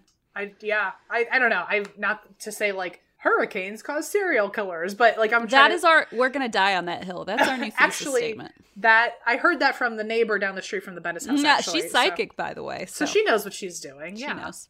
yeah. Um, yeah, so on February 27, 2004, 43 year old Donna Bennett Johnston was found in a drainage canal south of Louisiana University. She had been murdered, raped, and strangled, and her body had been badly mutilated. Uh, her breasts had been slashed, and Oh. she had had a butterfly tattoo on her thigh, which had been cut out of her flesh. Oh my Yeah. goodness! Oh my Yeah. goodness! Wow. Rough Okay. start. Rough Yikes. start. Rough start. Yep. Okay. times a thousand. um, a task force was established on March 3rd to look into Donna's murder, as well as a few other women who had also lost their lives in a similar fashion. Um, some of those women had been linked to another serial killer named Derek Todd Lee, who's a much more famous and well known serial killer. Um, I don't know if you recognize him, but I guess I just run in those circles, unfortunately. You you definitely. I'm sure you're right that they're well known, but I'm just like I like to think of myself as like the grandparent who you're teaching the apps to, but like I'm just like the clueless one with in terms of serial killer knowledge. Oh, it's always shocking when people are like, "Oh, well, you've got to watch this true crime thing," or "What are your favorite true crime documentaries?" And I'm like, I don't watch that stuff. I wait Yeah, for but that's kind of the point of our show, right? Like, is that you are the expert in ghosts and I do the true crime and we tell each other and we don't know about it, you know? I know, but it's it's still surprising how many people ask me for like true crime suggestions, and I'm like, I got nothing. The whole point of the podcast is Christine educates me in real time. I got no like fucking Cake clue. Boss. Check it out. I'm like, I could tell you it's Hoboken style, baby, but that's about it. That's as far as I go. Yeah.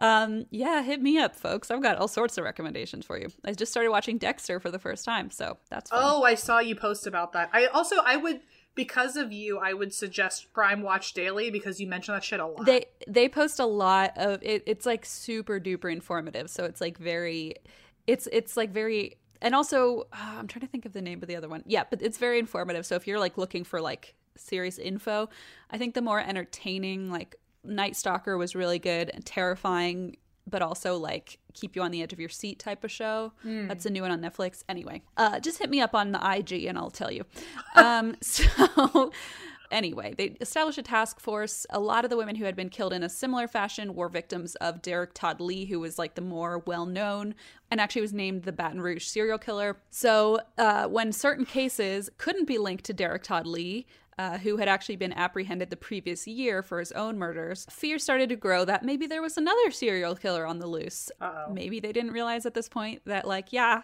maybe four more, actually.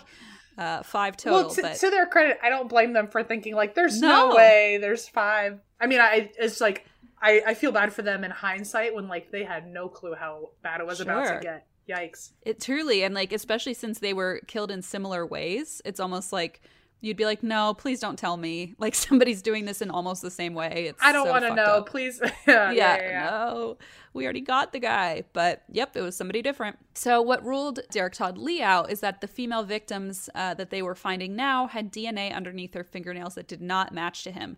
But of course, when they put it through the database, it didn't match to anybody who had their DNA in the system.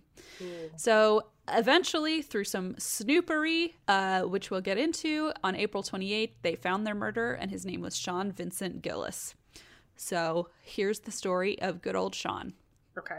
Sean Gillis was born on June 24th, 1962, to Norman and Yvonne Gillis. His father suffered from alcoholism and had several mental illnesses, and this caused like a deep it had a deep impact on his relationship with his wife and his son.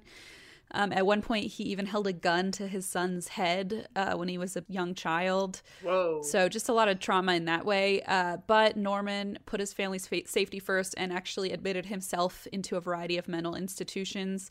Wow. And although that was to keep his family safe, it ended up leaving his mother to raise Sean by herself, and she had a job and uh, you know had to raise or had to make money to raise her son but also it's just a lot for for obviously a single mom to do sure.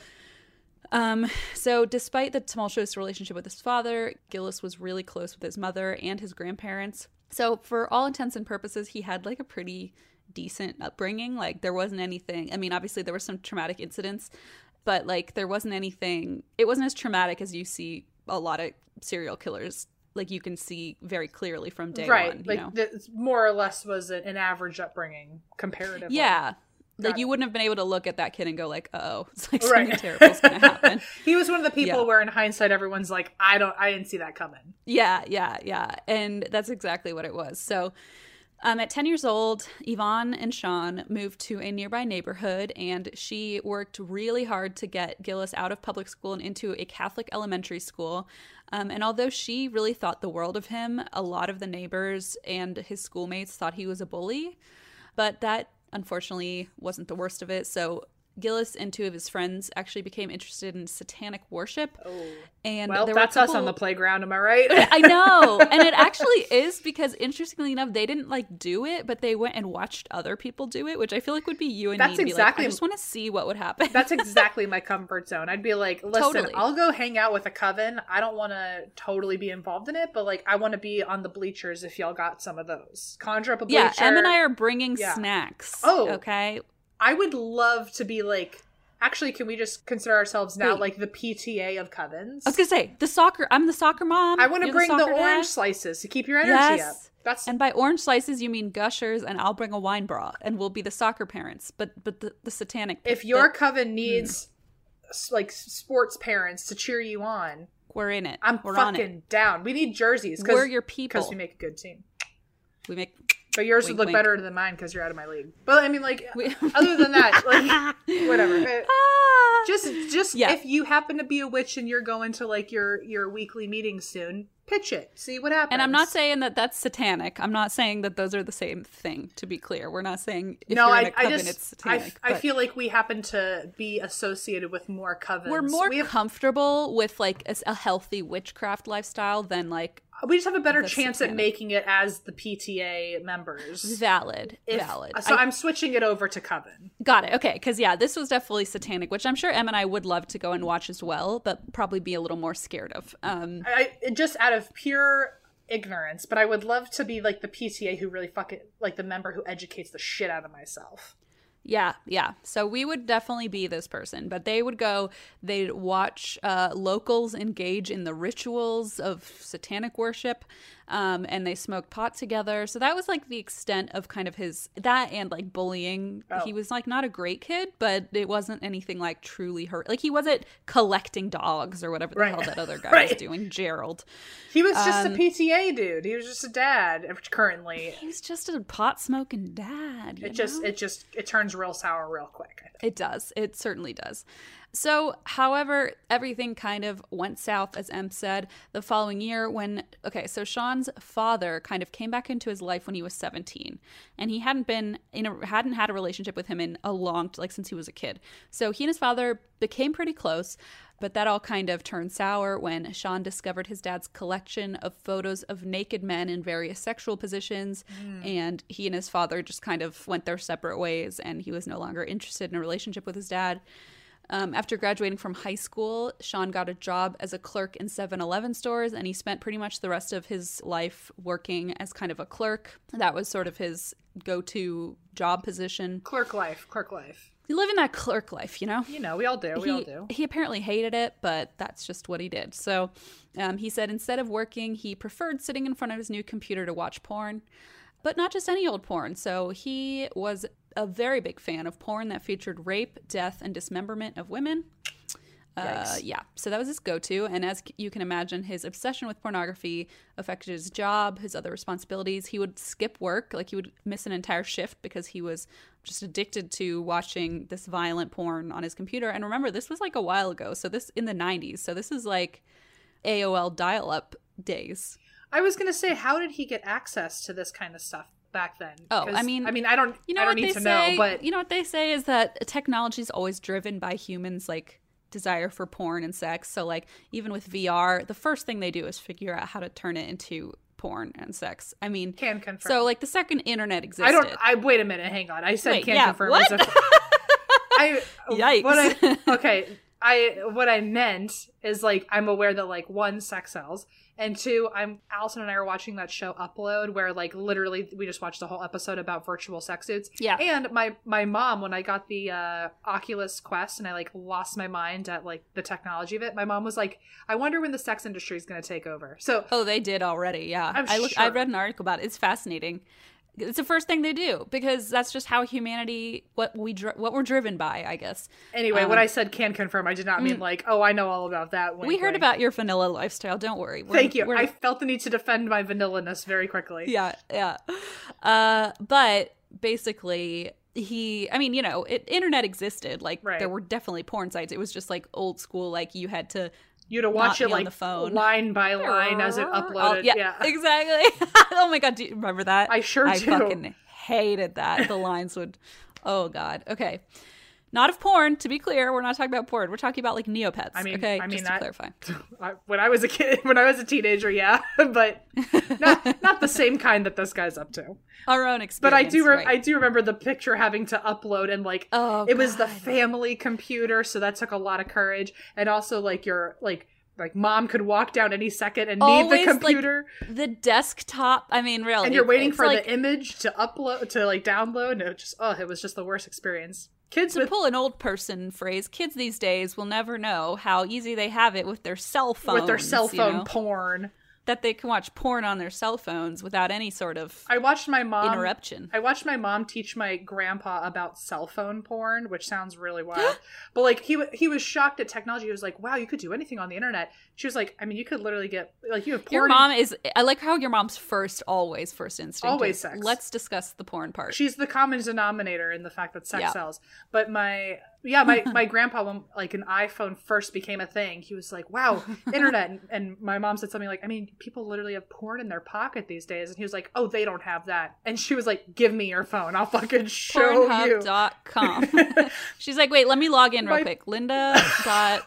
linda.aol.com no but uh my i just remember watching my my poor sweet innocent grandfather's eyes just completely like flood uh, just with Oh, shock Linda, you're always ruining everyone's innocence. she really wants uh she really wants people added to her team i guess Man. Well, uh, anyway. we really derailed i'm so No, sorry no. i'm so sorry It's all good. I'm just saying, uh, yeah, it was old school, but he he spent all his time on the computer watching really fucked up porn, um, to the point that he risked his own job. Uh, so in 1992, Sean's mom Yvonne took a new job in Atlanta, and when Sean said he didn't want to go with her, uh, he was an adult at this point, so she left him behind to live on his own. But she continued to pay his mortgage on the house that they had lived in. So he stayed in the house, and she moved. And sometime after his mother left, according to neighbors, he began to act pretty strange. So, for example, some people saw him yelling at the sky, Ooh. cursing his mother, like out in the street at the sky. Really bizarre behavior. Huh. Okay. Um, just the kind of thing where you like close your blinds. You know, you're like, oh, okay. yeah, but you, you close them, but like you keep But one then you of the you keep open. right. You keep your eye through the blinds. Yeah, keep keep the blind closed, but the window open so you can still hear what's happening. and you your know? cell phone recording because like I'm gonna show Em later and we're gonna talk it about is. it. yeah, yeah, yeah. Um, so there were a lot of disturbing events happening at, after this. He was caught peeping into a female neighbor's house, and when asked what he was doing, he claimed he was looking for his cat, which is, I imagine, some sort of form of clever wordplay. I'm not sure. Mm, Uh. But after that, he would bang on people's doors late at night. At one point, he was standing outside banging on garbage cans, and the police came. And when they arrested him, he told he asked that police asked, "Why are you making such a ruckus and banging on these trash cans?" And he said, "Because I don't have a girl." So he was desperate for, I guess, female affection. Uh, he was he was really leading with that. It seems. I guess. Yeah, I mean not that this is explaining much of the behavior, but that seems to be his his MO. his go-to, his public go-to. Yes, his public excuse, right. So, 2 years later he met a woman named Terry Lemoine who worked as a convenience store clerk and they met through a mutual friend. And Terry later remembered that her best friend walked in and said, "Sean, this is Terry. Terry, this is Sean. Y'all have everything in common. Y'all should get to know each other." And uh, this best friend uh, reckoned they would both get along because of their love of sci fi and Star Trek, but she didn't quite realize how much they had different, not just How many things alike. they also didn't have. In common. yeah, common. exactly. Yeah. They kind of outranked what they did have in common. Um, there's only so far you can go with the shared love of Star Trek, is, is what I imagine. That's what I always say. I know you say it all the time. Actually, it's getting really One day people will listen. One day. One day. Um, so the relationship was actually platonic because, as Terry remembers it, Sean didn't believe in sex and had been taught that it. Well, to be fair, he went to Catholic school, so like, yeah, we are taught to not believe in sex, so maybe that's part of it. Uh, Sean didn't believe in sex and had been taught that it was a nasty thing and he shouldn't do it. Um, and again, obviously, there's I don't, I don't know. I'm saying again. I'm- I haven't said this yet, but there's nothing wrong with being in a platonic relationship, of course. But in the context of he was watching like really violent porn pretty much all day, every day. Um, Right. It's just like a telling red flag, I guess. Sure. So eventually, Terry moved into Sean's house with him, the one that that his mom paid the mortgage for. And she continued working at the convenience store. He would drive her there, pick her up. Um, they spent a lot of time together. And when they moved in together, that year was the year that Sean Vincent Gillis killed his first victim. And to be clear, it was not Donna Bennett Johnston, the one I mentioned earlier with the tattoo. Uh, There were many more before her. So Great. his I know. So start from square one. Uh, his first victim was actually 81 year old Anne Bryan. Oh, I know it's pretty dark. Um, she lived at an assisted living facility across the street from his work in Baton Rouge, and she was an artist, musician, and enjoyed playing bridge with her friends. And he entered her apartment on March 21st, 1994, via her front door, which Anne left open because she wanted to allow her nurse easy access Aw, into her place. That's so sad. Isn't that so sad? And it's like she's never had a problem. Her nurse comes in and helps her out. It's the 90s. She plays bridge. She's an artist. And like he just waltzes right on in. It's also really sad when, like, obviously, if anyone is ever attacked, it's it's. I'm not trying to compare situations here, but it is especially awful when it's someone who is more or less helpless and that like they keep the door open. They probably aren't moving around a lot, or I mean, not to say Yeah. that like younger people I feel less bad for or anything. It's just like it's just No, it's just they're more vulnerable. Yeah, like, yeah. You know, yeah, no, I totally get it. And like you're just taking advantage of the fact that this person is a vulnerable member of society. who's doing nothing trusting. wrong and is like Yeah. is like just so sweet and like has a great reputation. It's just ew, gross. and is trusting of society and it's just really Yeah. fucked up yeah Yeah. so according to sean he initially only entered her home in an attempt to rape her but when she screamed he panicked and slashed her throat oh. and then stabbed her around 50 times in the head genitals and chest oh my god. Yes. Wow. Um, so the sheer amount of wounds to her head nearly decapitated her. Decapitated her. Oh And, my uh, god. She was almost disemboweled. That's how many times he stabbed her. wow. That's some fucking Yeah. anger right there. Really fucking brutal. Wow. And he very, very intentionally stabbed her breasts, genitals. Yeah. Like intentionally. Yeah. So Wow. uh, that tells you something. And this was his first murder. So he had never even done anything like this before. oh my god. um, wow. So police, I know, it's Goose just cam. a b- terrible start. So police at the time had no clue who was responsible for this. And meanwhile, Sean was at home just basically becoming more and more obsessed with violent porn that depicted rape, death, dismemberment. And he even showed Terry, his girlfriend, like the porn he was watching and she was like um no thanks i'm not interested in that and on the one hand it's like you know just because someone's interested in something online doesn't mean that they're acting this out Right. in real life. Right. But it was definitely a red flag to her of like, okay, I guess let's keep having this platonic relationship because I'm not interested in that kind of right. sexual behavior. Sure. Sure. So she knew that he watched this. And some people say, like, well, then how did she not know he was a serial killer? But it's like, those don't necessarily equate. Like, there are plenty of people who watch fucked up porn and don't go out and slash 81 year old women to death, Yeah. you know? Just because someone is into And don't say can confirm because No, no, no, no, no.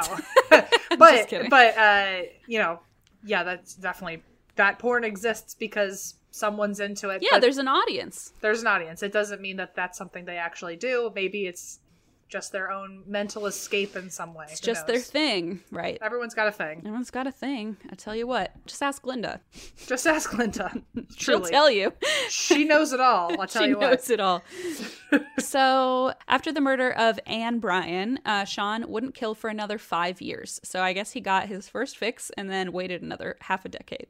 Interesting. I know. So on January 4th, 1999, the body of Catherine Hall, age 30, was found murdered and naked at the end of a dark rural road. And according to a documentary uh, on Crime Watch Daily, the most horrifying fact was that she was found on her back in a kind of balletic pose, so like ballet like, like kind of dainty ballet. That's pretty Uh, a balletic pose next to a dead end sign, which was thought to be his sort of sick sense of humor. Oh no. Isn't that gross? That's fucked up. Yeah. And one more horrifying detail about the discovery according to Detective Barry White, he had sex with her after she was dead, which I'd like to insert my own commentary, which is this is called rape, not Right. he had sex with her, but sure, okay. He raped her after she was dead. Uh, very close examination of her mouth showed that there was a pubic hair with a root ball, which is like sounds disgusting, but it's like the the root of the hair. Right, right, right. Uh, it had the the root ball, which allowed for full DNA testing. well, at least But that. being said, yes, so they had a DNA sample exactly, but unfortunately, uh, he wasn't in the system, so there was no way to kind of tie it back to him. But again, they knew it was not Derek Todd Lee, so they were like, "Well, shit, it's yeah, somebody it's, different." It's such a very, it's such a such a small silver lining, but at least, at least they got DNA. yeah, yeah, exactly. Yikes. Um, so another four years later, well, you'll see because it seemed like four years later, but it turns out later on he admitted to other murders that occurred within that four year period. But at the time, it seemed like another four years later, um, after the discovery of Catherine's body, according to Detective. Oh, sorry, no, wait, I'm reading the wrong bullet again.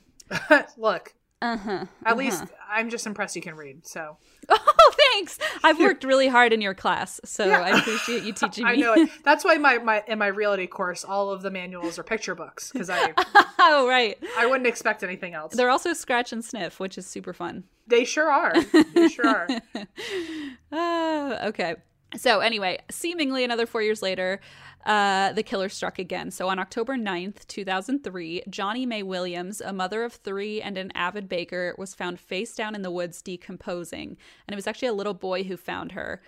He ran to tell his father, and at first the father said, Don't play around. But when the father went over to see what the boy is like insisting he found, he finds exactly what the boy insisted he found, which is a dead body. And according to the police, uh, Gillis had posed her looking for the shock factor. So her, this is so gross. I'm sorry. Her legs had been sliced down the back and the front. Um, and she had her arms folded under her. So when she was rolled over, her arms fell out and her hands had been cut off. So they like rolled out of the body.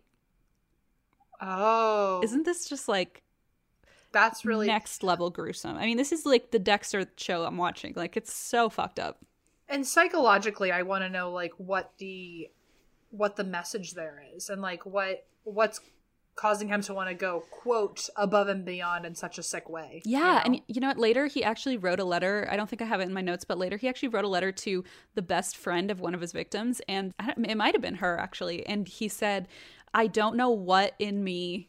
Like drives the need for this kind of like violence and sadism. Like he literally said i'm not sure what like he recognized it almost like i can't figure out why i have this need this urge. He's like i also don't fucking get it. Yeah he's Wow. like trust me i don't get it either. It's just it's like it's it feels i mean i i'm no no fucking expert but it feels like he wants to stand out and be different Yeah. from anyone else that's done this stuff. I mean to to go that to be that i don't want to really use that word but to be that extra yeah and the the posing and have like the shock value dead end sign and then to like Mhm. plan ahead so when they roll her over she her hands sh- you realize she doesn't have hands i mean it just feels like i want you to fucking remember me Well, you're- this isn't yeah. your your everyday murder you know Well, you're completely onto something because he did have like a hang up. He had like um an insecurity about Derek Todd Lee because Oh. he was compared to him but was like always always wanted to outdo him and was always scared that Derek Todd Lee was going to outdo him. i'm pretty sure i'm bd wong from law and order then i mean i just If you were BD Wong, I would have a much much greater obsession with you. Sorry, Em. Um, unfortunately, maybe it'll develop over time, but fingers crossed i but i i really i that in that moment i was like that psychology degree really no, you fucking hit the really- nail on the head. thanks mom for the for all that college uh, support you gave me Em, you gotta watch Mindhunter. That's like you gotta watch it. I know you don't watch the true crime, but it's so good. i know i know Ah, okay. So, in any case, where are we? Right, the hands fell off. So, even though her hands were cut off, um, an inspection of the body, a human hair was found on her, and they could tell it belonged to a Caucasian male. So, it seemed like it was the same person who had struck several years before. And then he would strike again, thankfully for his final time, on February 27, 2004. So now we're back to Donna Bennett Johnston with the tattoo. okay So, two residents were looking for their dog when they stopped at a bridge and saw what appeared to be a white female lying face down in a ravine, uh, which would later be determined to be only blocks from Sean Gillis's home. It was Donna Bennett Johnson, Johnston men- mentioned earlier. And it became apparent to police that this was the act of the same killer of the two previous crimes. And as I mentioned earlier, she had a butterfly tattoo on her leg, and the tattoo had been like carved out of her leg, which is like sick. Um, from the inspection, police knew that Donna fought her murderer, so they found his DNA under the fingernails of her right arm. And I specify right arm because her left arm was missing. Oh wow! It's okay, almost well, like each of these crimes is like so sadistic, but they're different. Like he does something different each time, you know? yeah. I mean, it's like it's definitely, and it makes me wonder. This is a really sick thing to say, and I'm not trying to sound funny. I, I really am not, but it sounds like he's almost going for creativity there. Like it's like, and I, I mentioned it earlier, in that like he wanted to like stand out, Yeah. but it's almost like he kept having like he was almost in competition with himself. Yeah, by the yeah. end, like trying to be like, okay, Like how do I make this one-upping. How do I make this one more shocking than the last? How do I make this one more shocking than the last? So Well, and I also wonder if it's like him trying to figure out his own like perversions or his own desires because I feel like Oh. over time he developed this MO and like with this uh with this murder they later found hi the left arm at his home and he had been using it to masturbate. So like for that I- he used it okay. fully for himself. So I wonder if like over time he was like, you know what would be great for me this time or you know developing that's like, sick- interesting i was going to say too like um when like the the tattoo was missing i was like did he save it like did he use Yeah, it as, I like, don't a- know. because you know That's a great question. a lot of murders will like take something from the crime scene yeah. trophies or i was even thinking do you think he goes into each murder knowing already what he's gonna do or on the fly he's Oh. like okay i'm gonna take your arm off or did he plan that That's a good question because he left hairs on the body, so he wasn't like super duper careful. yeah it feels impulsive Um, like he left DNA, yeah, and uh, but yeah, you wonder if he planned it ahead because with the arm too that he brought home, he um, painted the fingernails and like gave it a manicure. Like it's just gross. And then he used it to masturbate. So uh, who knows what the fuck was going through his head? Um, interesting BD Wong, are you gonna help me? No, I got nothing. BD Wong. This is this is the stumper. This is why BD Wong kind of take like a, a second s- senior year or something like you mean go to the FBI and get a PhD Okay. after after his victory lap. He had a little success. Yeah, yeah, yeah, yeah, yeah. Got it. Okay. After his victory lap. Um. So according to police, uh, okay, wait. Let's see. Where am I? So they the found Donna. Her tattoo was missing. Her arm was missing. So now police have four women who have been murdered and horribly mutilated, and they know it was probably the same person because of the mo and geography. And as mentioned before, police are armed with a lot of DNA evidence from under the fingernails. So they, when they run the DNA again, it doesn't match anybody. It does, however, match the DNA from the other three. So they're determining all four of these victims were killed by the same man. Got it. So investigators return to the crime scene and they are like looking around to see if anything around where they found the body could give them any sort of clue. And there, pressed into the mud, was a clue that they almost missed, and it was a tire track. Wow. Okay. I know something I never. I would have stomped right on over that. oh, I would track. have rolled over with my own car and mixed it all We up. would have driven over the tire track. like, hmm, now back to Oh, my right. hunch, as John Mulaney would say. yeah. Oh my god. I don't want to get out of the car. I'm just gonna drive over there. yeah, exactly. Oh boy. So they find this tire track um, in a cow pasture, and it was a Goodyear tire. And thank God they made a cast of the tire and found that it was a very rare tire that was manufactured very briefly Wow, and barely ever that's sold. Fucking So- lucky. I know. That's So like so lucky. lucky. Exactly. It's not just like some Costco special, you know. um, I say that because I'm getting new tires next week because I my car doesn't know what snow is. Um, Interesting. okay. it's it's really good for me and my anxiety. Make sure you get the most commonly used tire. Oh, yeah, so you're right. Can ever find you. Also, the person who made like made the first like like rubber mold of a tire track for a murder case must have felt like a fucking genius. Yeah, be like, let me get some. Pl- my kid's doing a, uh, what are they called when they put Uh, like a- plaster, uh, a paper mache. paper project. mache? Let me get some of that glue and put it in this tire track. Can you imagine? Like, I like I like to think that the person who did the first like casting was probably like his dad like didn't believe in him for his art passion. yes. And then he was like, "I'm gonna change the fucking world," and he solves a murder. yeah, he wanted to go to loves his art so school. much. Mhm. Yep. That's Yep. such a good point. I, I love that. TMTM. We're gonna write a story about it, a, a movie. Yeah, perfect. I, we're gonna we're we're gonna end it where like it's the Thanksgiving dinner where he tells his dad like what he's been up to at work, and he's like, "Oh, His dad's so impressed by like this case that has been solved, and then it, he finds out his son solved it was it." me, Dad. Yep, It was me it all was along. it was me all along. You'll see. They'll all see. You'll see. They'll all see. wow, now he sounds like he's becoming a murderer. That'll be the second film in the series. That's the spinoff. Yeah, that's and then the they and then they use his his own tactics against him to solve his I murder. see. They're like he loves that plaster Paris. Uh, also, pretend you heard nothing because this is spoiling the entire film series. So don't worry. Just Oh, oh, Not oh, I thought you, meant sorry. spoiling this. I thought you meant spoiling No, this exact story. I'm sorry, I was that like, would've been- Not only am I BD Wong, I'm also a best-selling author. you're that, and you're that psychic neighbor who knows exactly what's about to happen.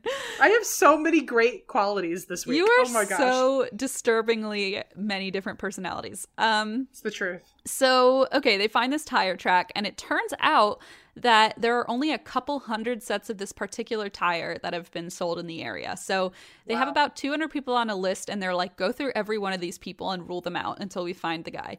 So, the task force goes and talks to everybody who has purchased these tires within the last 12 months, and uh, Sean Gillis is number 26 on the list. Wow, that, I know. That's also also very lucky that they were able He's able pretty to like close to the top. shave down so much time because they could have had to do that another like seven times or something. I wonder to- if it's alphabetical because G is pretty early in the Oh. alphabet. I wonder. I don't know. Interesting. Though. I'm not sure. Interesting. Um, a lot. So they ask them to go talk to everybody who bought these tires and get a DNA swab from their uh, like an oral sample, an oral DNA swab from everybody. So ultimately, they interview Sean. He's one of the people on the list, and sure enough, he's called in to be interviewed. And uh, he was unemployed at the time, and police remember him being very soft spoken, uh, very intelligent, according to officers who interviewed him. He had no criminal history. He came across as a mild mannered science fiction geek and was even wearing a Star Trek USS Enterprise belt buckle at the time. so Yeah, he was a fucking nerd. I was gonna say I thought it said t-shirt, and I was like, okay, I wear t-shirts that oh a belt buckle. That's next level buckle. fandom. Yeah, that like you have to f- go out of your way to find a belt buckle. I, for all my fandoms, I don't I don't have a single belt buckle. So Me neither. interest. Yeah, Man, we're such fair weather fans. that fans. guy's really he's a committed a committed sci-fi. He's nerd. Yeah, hardcore. Yeah, yeah. Yeah. So, uh, sure. So, blah, blah, blah. They interview him, and they, at first, they were like, okay, I guess technically, like, he hypothetically got away with it. There's nothing on first impression that was like a huge red flag until he says to officers, um, as he's like getting ready to leave, he tells them that he actually knew Johnnie Mae, who was one of the victims. And they were like, Oh, oh, let's you whip do? out our handy dandy notebooks and write that down. Oh, that sounds important. And he said he used to pay her to clean his house sometimes, which was actually true. Huh. And so they were like, that's odd. And he even admitted then to being near Donna Johnson's particular crime scene. And when they asked why, he said, oh, you know, my tire tracks actually might be in that field. It's And like he said- was almost trying to like excuse himself before they could give him a chance. That's, yeah, that's what I get the sense of. Like he's trying to like own up to some stuff. That way, it looks like he's not shocked and guilty later. Yes. So if they can prove they're his tire tracks, he's already given a quote explanation as to why they're there. he's beating him to the punch. Yeah. which like don't say a word, folks. Like if they're asking you these questions, if you didn't do it, if you murdered someone, let's tell everybody by all means. But if Sure. you didn't, just wait for your damn lawyer. Don't say a Mhm. damn word. Mhm. Um, so he admitted that his tire tracks might have been there. And they were like, why? And he said, oh, well, you know, I had some beer and needed to go to the bathroom real bad and knew I wasn't going to make it to the house. You know what I'm saying. My bladder was, how they put it, Cheech and Chong put it one time, my eyes are floating. That's how I felt. Uh, so they're sure. Yeah. So they were basically like, okay, he has weird excuses that he's giving us before we even blame him for anything that he knew but or he knew one of the victims and he may have had tire tracks right near the second body like a little fishy. Uh huh. um so they're like red flag red flag but they can't necessarily keep him because they don't have proof. So they finally got a warrant. They uh searched his car and they found blood in the car and don't worry he explained it I was not worried because he seems like he's really good at explaining things. Do you have a guess? Like, just take a fucking guess at what he, what his excuse was for why there was blood in his in his car. Um, I want to say something as simple as like a nosebleed, Hmm, but you're you're uh, you're on the right track. what, he Uh, was flossing too hard. that's a good one. What? Um, that would if, if you ever find blood in my fucking car, I promise it's because It's I was, probably because because of I was that. flossing not even that hard. It just all my gums sudden, just fucking suck. Yeah. my, my mouth just exploded at the thought of flossing. That's what happened. um. So he told police that his wife had been on her period. I was okay. I, I did think it, and I did not. I knew. it. I had a feeling you were on the right track with that, um, because it just sounds like the dumbest excuse on the planet. Um, and I met his girlfriend. Sorry, not his wife. Um, but he said about a month after we got the car, my girlfriend got her period. She had her period, and it just soaked through the front car seat. I mean, it's like I said, it looked like a massacre in that front seat. And nice, cute, Great. charming. Well, also, also, like, I feel like that's not good enough. The reason I was gonna not say nosebleed is because, like, can't you just check that so quickly, like, match the DNA? Oh yeah, and don't worry, there were there were more questions before they even checked because they said, "Well, why is there blood all over the back seat?" Uh huh. And do you have a guess as to how the blood got in the seat? She was ashamed and threw her underwear in the back. No, that's something? a better excuse than he gave, which is that the wind was really strong that day and it blew Good night. It blew her period her blood out of her vagina and into the seat. So it. So when, first of all, we're just gonna ignore defying physics, and then Defying physics. got went through the went through the car from the window, scooped underneath her, and then wasn't strong enough to lift a human body, but definitely wiped her clean like Cinderella in a chimney. Just got rid of it all, and it all ended up in the back. Well, you're actually on the right track, but you didn't totally get the whole physics of it. So what happened, Em? Uh, let me explain it like Bill Nye would. So what happened is Please. she got had her period you know it got all over the front seat and then suddenly the wind picked up right And the gust of wind, Obviously, you know, she was surfing the red wave, as I like to say, on my baseball cap. I, I know it. Oh, here it is. Let me put it on real quick to explain. This is my handy dandy period hat. Okay. And what's her name? La Roja something. Surfer Roja. Rojo. Surfer Surfer, Rojo. Okay. Surfing the red wave. So essentially, right, she starts bleeding. The wind picks up and it goes out the window and then back into the window. It goes into the oh, so it's not going. Okay, so it's not actually going over the middle console. Exactly. It's going It's- loop de loop around the window. Right. It's doing like half a figure eight. Yep. It's Yeah. back into the car because A the, little semicircle. now that's fucking stupid. That's so fucking dumb. He said, In that in that moment, if I were the cop, I would have been like, "Turn around, please." I would have been like, I quit. This is so dumb. I can't even hear anymore. I quit the force. Goodbye. I I would have been like, um, just put your hands behind your back. Just walk into jail now, please. Uh, yeah, he said that his girlfriend's period blood flew out the front seat window, then flew back into the car to land in the back seat. So uh, the police immediately called for a search warrant of his entire house, and uh, they called the crime lab to prioritize processing his DNA swab. The lab worked super fast, and in the time they had to wait for the test results to come back, the police were worried that Gillis might run or might kill again. So after several excruciating hours waiting, the phone rings and it's the crime lab, and they say it's him. So they're like, got him. So Bada bing, bada boom. Now Bada that's bing. Hoboken style, baby. yeah, the boss has spoken. um, so they call a court judge to get a warrant for the arrest, and on April 29, 2004, at 1:20 a.m. 1:20 a.m. they burst into his house to arrest him. A SWAT team enters to find Gillis in bed with his girlfriend Terry. As they enter, Terry's obviously startled, has no idea why a SWAT team is in their house. She begins yelling, "What's going on? What's going on?" And according to Terry, Sean just looks at her, shrugs his shoulders, and says, "Sorry, honey bunny." Good night. Which Ew. f- first of apparently is a quote from uh, Pulp Fiction, which they, someone Uh-huh, says in Pulp okay. Fiction, which I learned from uh, True Crime all the time because I'm not cool enough to remember that from the movie. Can you imagine being this fucking woman, by the way, in history, where like now she has to be like, "Yep, I'm the one whose period flies around like a oh fucking my bird." god, I didn't even And- think. Of, it. she's like, you said what?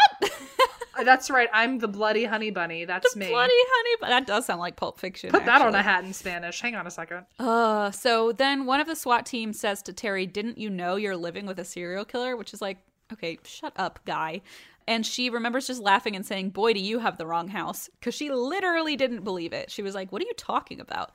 Um, so later, once Sean had been taken into the police station, uh, while still in a state of disbelief that the police were accusing her boyfriend of these heinous crimes, she went in to speak to him and she said, like, Sean, how did you kill three people? And he said, Oh, there were eight. Oh, And so she apparently like collapsed on the floor and he said, Sorry, honey bunny, again. again? Okay, it's like the joke didn't land the first time. It's not. Yeah, nobody got it, bud. no one got it, bunny or whatever. bunny, bunny.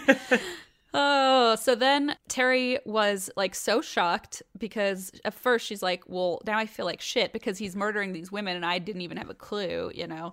And so in retrospect, she does remember that once she was in the car with him and he had like the car had an awful odor in it. And she was like, What is that smell? And he told her he had hit like roadkill, like he had hit an animal.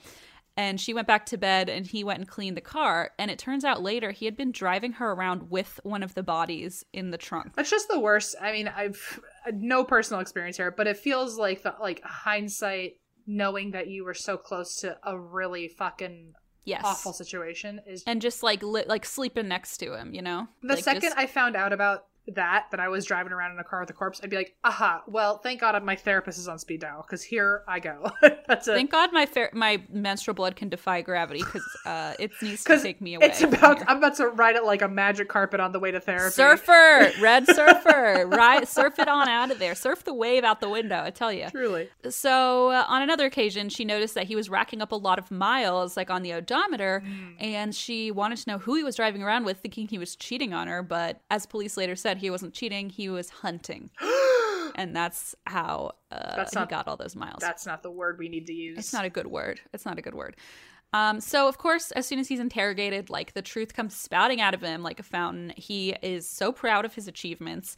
At one point, he even says, "I'm sorry I hurt people, but I would do it again." Which is like, so you're not sorry. Okay, cool.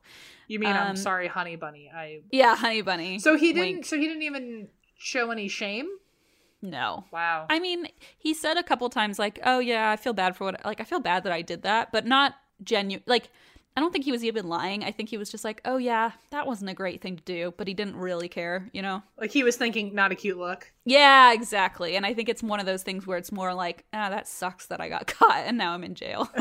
Like, wow, Um, big bummer for the year. womp womp. Yeah. So he also said, if anything in my useless life comes out, help the little girls of today, not to be the premature corpses of tomorrow, which is like, why don't you help the boys not make the girls premature corpses of tomorrow? I How mean, about we go from that angle, idiot? Um, and so when delving into the four women he was accused of killing, police realized that this is only the tip of the iceberg when he began naming other victims. So he admitted to the four they had arrested him for, and then he admitted to four more. So they were Hardee Moseley Schmidt, who was found in St. James Parish near a bayou on Highway 61 in 1947. Sean Gillis had hit her with his car as she was jogging uh, as she was jogging through Pollard Estates on her morning run. Okay, I said 1947. I think I meant 1997. Sorry. Uh, 19. I was like, how? No. Um, He's also a time traveler. yeah, I guess so. 1997. He. This is what he did. He saw her jogging. He like tracked her. Like he hunted her, for lack of a better word. Then he fucking drove her down with his car. Jumped out, and I'm gonna tell you now, which I haven't told you yet, how he murdered them. Oh, I hadn't It's- even thought of it. It's very scary, and it it really is going to give me nightmares tonight. He had industrial strength zip ties, Okay. and he would put them around their neck and tighten it. no, Christine, that's it. I don't want. I'm done. Goodbye. Timothy, this is why I couldn't say it up top. I was like, I have to like gather my strength That's okay. Because at first you hear, oh, he killed them with zip ties, and it's like, okay, but then you think about it, and it's like once it's tightened, like you can't untighten it. Even You know what I even mean? if he fucking regretted it, he even if he changed his mind, or even if she ran away, like you're, yeah. it's tight. oh, I know. Christine. So it's fucking awful, and they were industrial strength, so they weren't coming off. hey, guess what? I have a Um, new fucking fear. Thank you. Me too. I was listening to the True Crime All the Time podcast, and I was like, "Why would you do this at nine in the morning?" I was driving Gia to daycare, and I was screaming, oh "Like, Oh how could you put this like, thought in my I'm head?" like, ex- I'm like making weird like like neck ticks, trying to keep, keep my swallowing. neck expanded. Like keep trying to go like like I know. just to.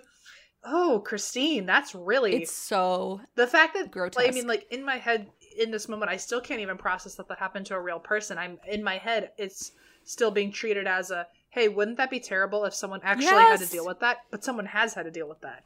exactly. It's almost like when you watch, at least when I watch, like Dexter or whatever. I'm like, okay, cr- or Criminal Minds, and I'm like, this is so heinous, and then I get in my head and start thinking about it, and I'm like, okay, it's a TV show, like it's just a TV show, but this is just the worst because you're like, oh no, this actually happened to several God, people. It's just oh, I hate this. And the people that he also targeted, uh, a lot of them were sex workers, and he would describe them as people that society wouldn't miss. And so that's how he kind of decided he was going to victimize people, and that's how he often got them into his car. Uh, so just just another Got fun it. fact. Ugh, Um, but yeah, so the zip tie thing is probably the worst thing I've ever really. that really uh, is just so so terrible. Oh my god, really bad. I can't stop thinking about it. it's like a new fear that's going to keep me up at night that I didn't know I had. Um, so sorry, I had it, so now everyone else has to have it. So he picked her up off the side of the road after he hits her with his car, grabs her, puts the zip tie on, tightens it as quickly as he can, Again? and puts her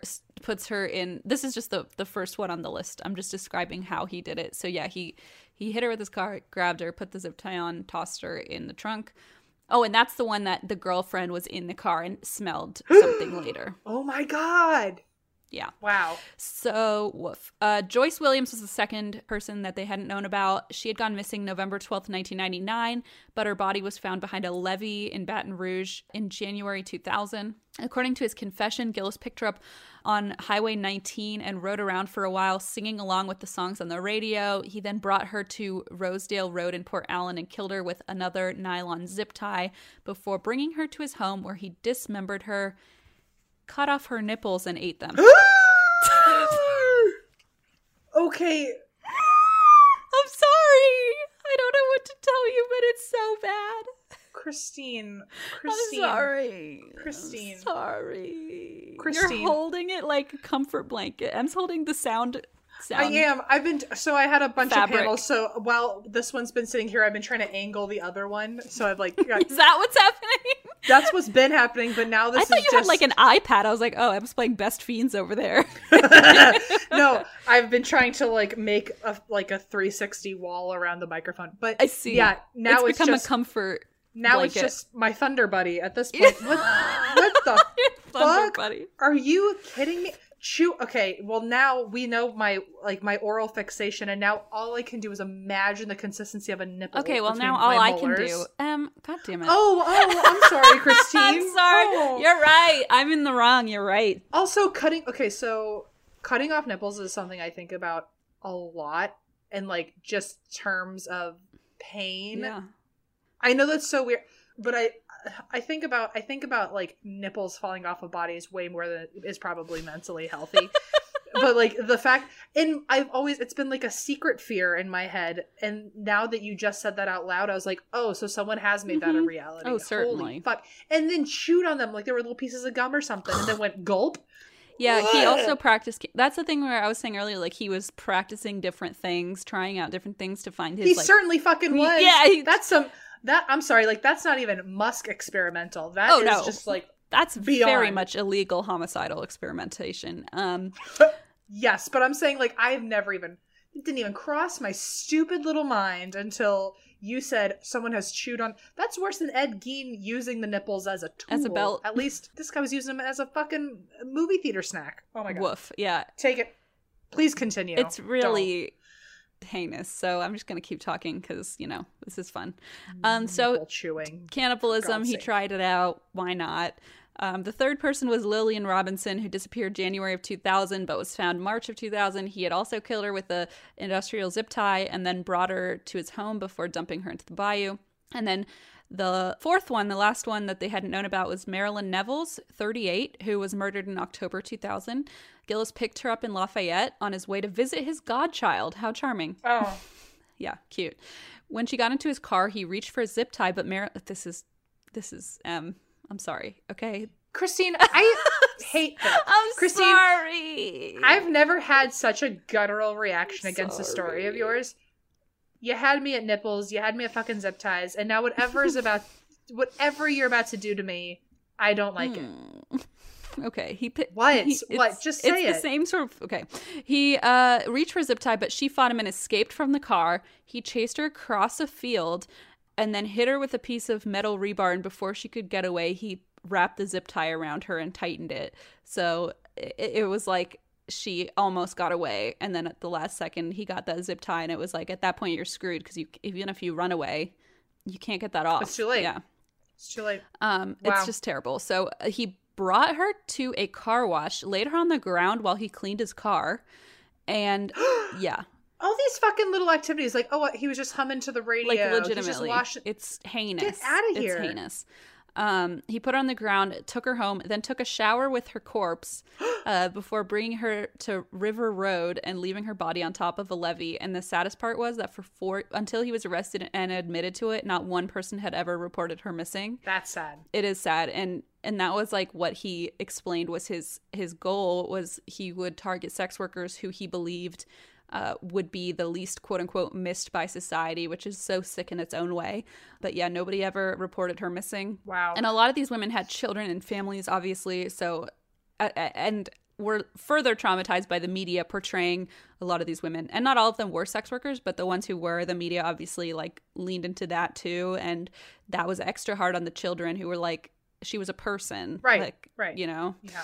Um, Wow. So he also talked police through his uh, ritual as soon as Terry left for her night shift, which was you let me out on the street, I'll find somebody before sundown. He would hunt women, kill, mutilate them, and then use their bodies for sexual gratification. He'd look for sex workers, people with drug addictions, anyone who looked helpless or willing to get into his car. Or not, because then he would just fucking run them Or over. not, yeah. Or they would run away and he would drag them back to his car.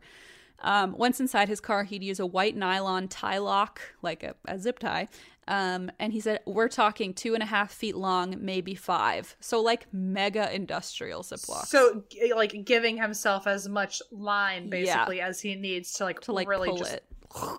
motherfucker. And then he said, and then I slip it on her head. Then he explained casually to the police what he'd do once he brought the bodies back to the house, which ha- he had a lot of time because his girlfriend was at work. Um, with Donna Johnston, he said he held her, bathed her, held her to himself, um, and then he said, "You know, no, I don't know." Um, no, cannot relate. and then finally. cannot relate. Uh, and then he said, "I mean, we were taking a shower, you know." Why did he keep saying, "You know"? Well, he also keeps calling people like little bunnies or something. So gross. I I don't get it. Yeah, and so like I said, he gave a manicure to the severed hand. Uh, and while Terry was at work, he even performed an autopsy on Joyce Williams' body on the kitchen floor. Yeah, you know, You know. fucking casual. you, know. After discovering this, when police sprayed the baseboards of the kitchen floor, the cabinets lit up like a Christmas tree with uh, luminol of you know blood spatter. Yeah. Gillis's computer was analyzed, which obviously had plenty of fun evidence on it as well. Uh, he had taken photos, like trophies, of his victims' bodies um, when he staged them so that he could take them home as trophies. Uh, he even took a picture of the victim in the trunk of his car, and in the photo was his own goddamn license plate. Fucking Okay. idiot. Guy. Yeah, smart. Um, he had 45 digital pictures downloaded to his computer of Johnston's mutilated body alone. And on the other, okay, another thing they found on his computer was a document called DTL, which stood for Derek Todd Lee. And that was the other serial killer uh, who was active around the same time. And in this document, he would store news and information about Lee's crimes. And he later went on to allege that he feared being outdone by Lee. So he was like tracking him to make sure he could one up him. like doing recon to make sure that Yeah. like, oh he hasn't he hasn't outsmarted me or out disgusted me yet. Yep, Yeah. yep. Like I want to be remembered, like he said. In the interrogation, they also broached his upbringing to to be like, where does his necrophilia come from, and your obsession with like raping people after death. And it turns out he actually had a sexual fascination with his own mother, which seems to be a common fucking thing in these stories. And uh, when asked whether he had ever thought about having sex with his mother, he responded with, "Yes, of course." You know, You know. didn't say you know. but yeah, I had the same thought. Uh, he responded with, Yes, of course. She's not an unattractive woman, even if you see her and meet her now. I thought if she passed away, y'all would find me in bed with her. Yeah. oh my god. And his mother is still alive to hear all this bullshit come out of his mouth. Isn't that too? great? Yeah. She's like, Wait, what? Oh my Ugh, god. And she thought he was like an angel. And uh, imagine that poor. I don't know if they were roommates or partners or the platonic relationship he was. Oh, in. his girlfriend, they- yeah. They were dating. They're dating. Okay, like imagine that poor woman who now looks back and says like, "Oh, well, you definitely have the wrong house. This guy's like nothing like who you think he is." To then hear things like, "Oh, so we were platonic the whole time you were thinking about banging your mom Ugh. and a bunch of corpses." Okay, Oh got it. my god! I just at that point be glad he didn't want to have sex with me. I'd be like, I know. yeah. I'd be like, dodge, Dodged a a fucking bullet. fat bullet. yeah, Yeah, totally. Especially when she's like, "I'm not interested in this violent photo you're showing me. Don't Right. want to practice that with you. No, thank you." Um, Sean Vincent Gillis stood for trial July 1st, 2008, and while in court, even more evidence emerged. Um, there was a letter, like I was saying earlier, where he wrote to a friend of his final victim, Donna Johnston. And uh, Tammy had been, her name was Tammy, and she had been corresponding with Sean while he was in jail. And in his letter, he like wrote out a confession of what he had done in detail.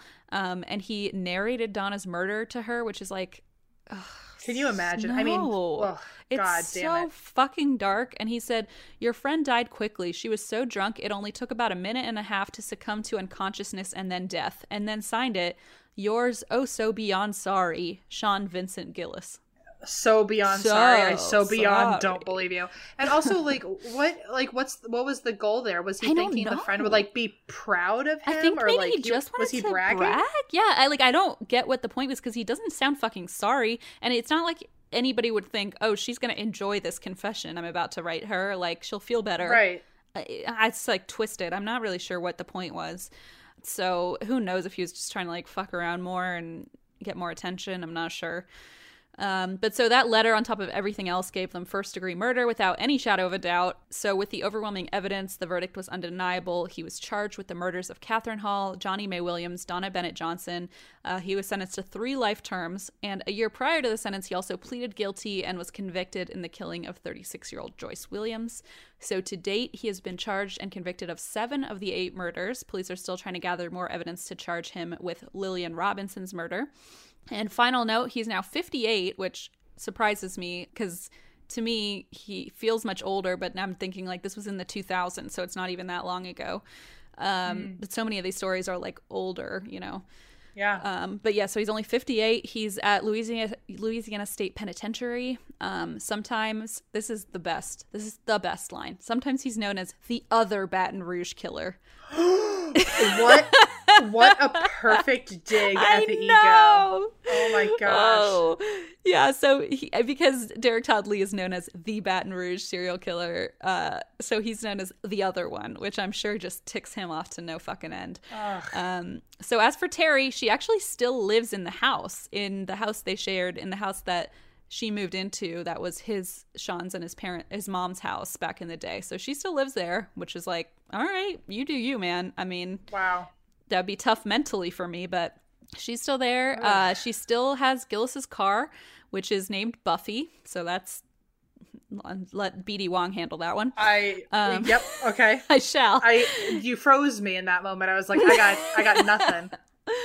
yeah, so uh, Buffy is still there, sitting in the backyard, rotting away, and that is the story of Sean Vincent Gillis, the other Baton Rouge serial killer, as I like to call him. I love that. I I love that they uh gave him a name. They won't ju- give him the satisfaction. yeah, that's I mean, come on, that's they should also really nickname him like the shittiest one or like the one that like Yeah. no one loves or cares about. The Like, what's his name? the unimpressive one. Yeah. yeah, the boring, unimpressive guy. Wow. The one star rated murderer. one star serial killer. Well, and interestingly enough, in that same letter, he actually mentioned too, like, it was only until 10 years ago that I ever felt an urge to harm another person. So who knows what the fuck happened 10 years before that, like, made him decide all of a sudden this was his new Yeah. plan because until that point it's not like he had he said he never had fascination with murder growing up he never had like uh he never killed anyone or hurt anyone until he was that age and then he was like i can't help it i'm gonna do it Wow. Well, weird hmm. All right. I Anyway, great story. I mean, it takes a lot to make me cringe and It does. I feel pretty. I mean, as fucked up as it is, I feel pretty honored that, uh, you know, episode two hundred nine. I I gotcha. All it took was the was chewing on nipples. I had I got uh, instant uh, goosebumps on that one. yeah, actually, I'm getting it now still. So, Like it's nice to know like if if like I don't I don't even know I don't even know I where are we going with this sentence? I don't know I I froze halfway through and I was like even I don't know so never mind. Um, thank you for the trauma. I can't wait to call my therapist. Um, Thanks for the trauma. thanks yeah. for the. We'll we'll chop it. We'll chop it. Um. We'll shop it. Anyway, also thank you for those who chose to stick around after that. You had the Yep. option to not listen, so Yeah, this is not our fault. You stayed, and it's not our jealous of you. If I would have, I would have turned off the show by now. Um, but thank you for listening to another episode of, and that's why we drink, and we appreciate uh, you putting up with that. That was great. Yes. you can find us at ATWW Podcast. Our website is and that's why we drink.com. Um, if you want to buy tickets to our live show, our virtual live show, which is going to be super fun, go to onlocationlive.com slash ATWWD and we'll be reading creepy stories that you sent in. So can't wait. and you can send them in to don't send them into our normal uh, Mm-hmm. website or our normal uh, email address send it to uh, atwwd from our couches at gmail.com and that's those will be the stories that are picked from or selected from Yeah, and I believe the show. 22nd is the deadline for that. yes okay perfect Whew, thank you everyone and uh hopefully this See was you next the time. hopefully this was the most traumatic part of your week see you next time and That's why we drink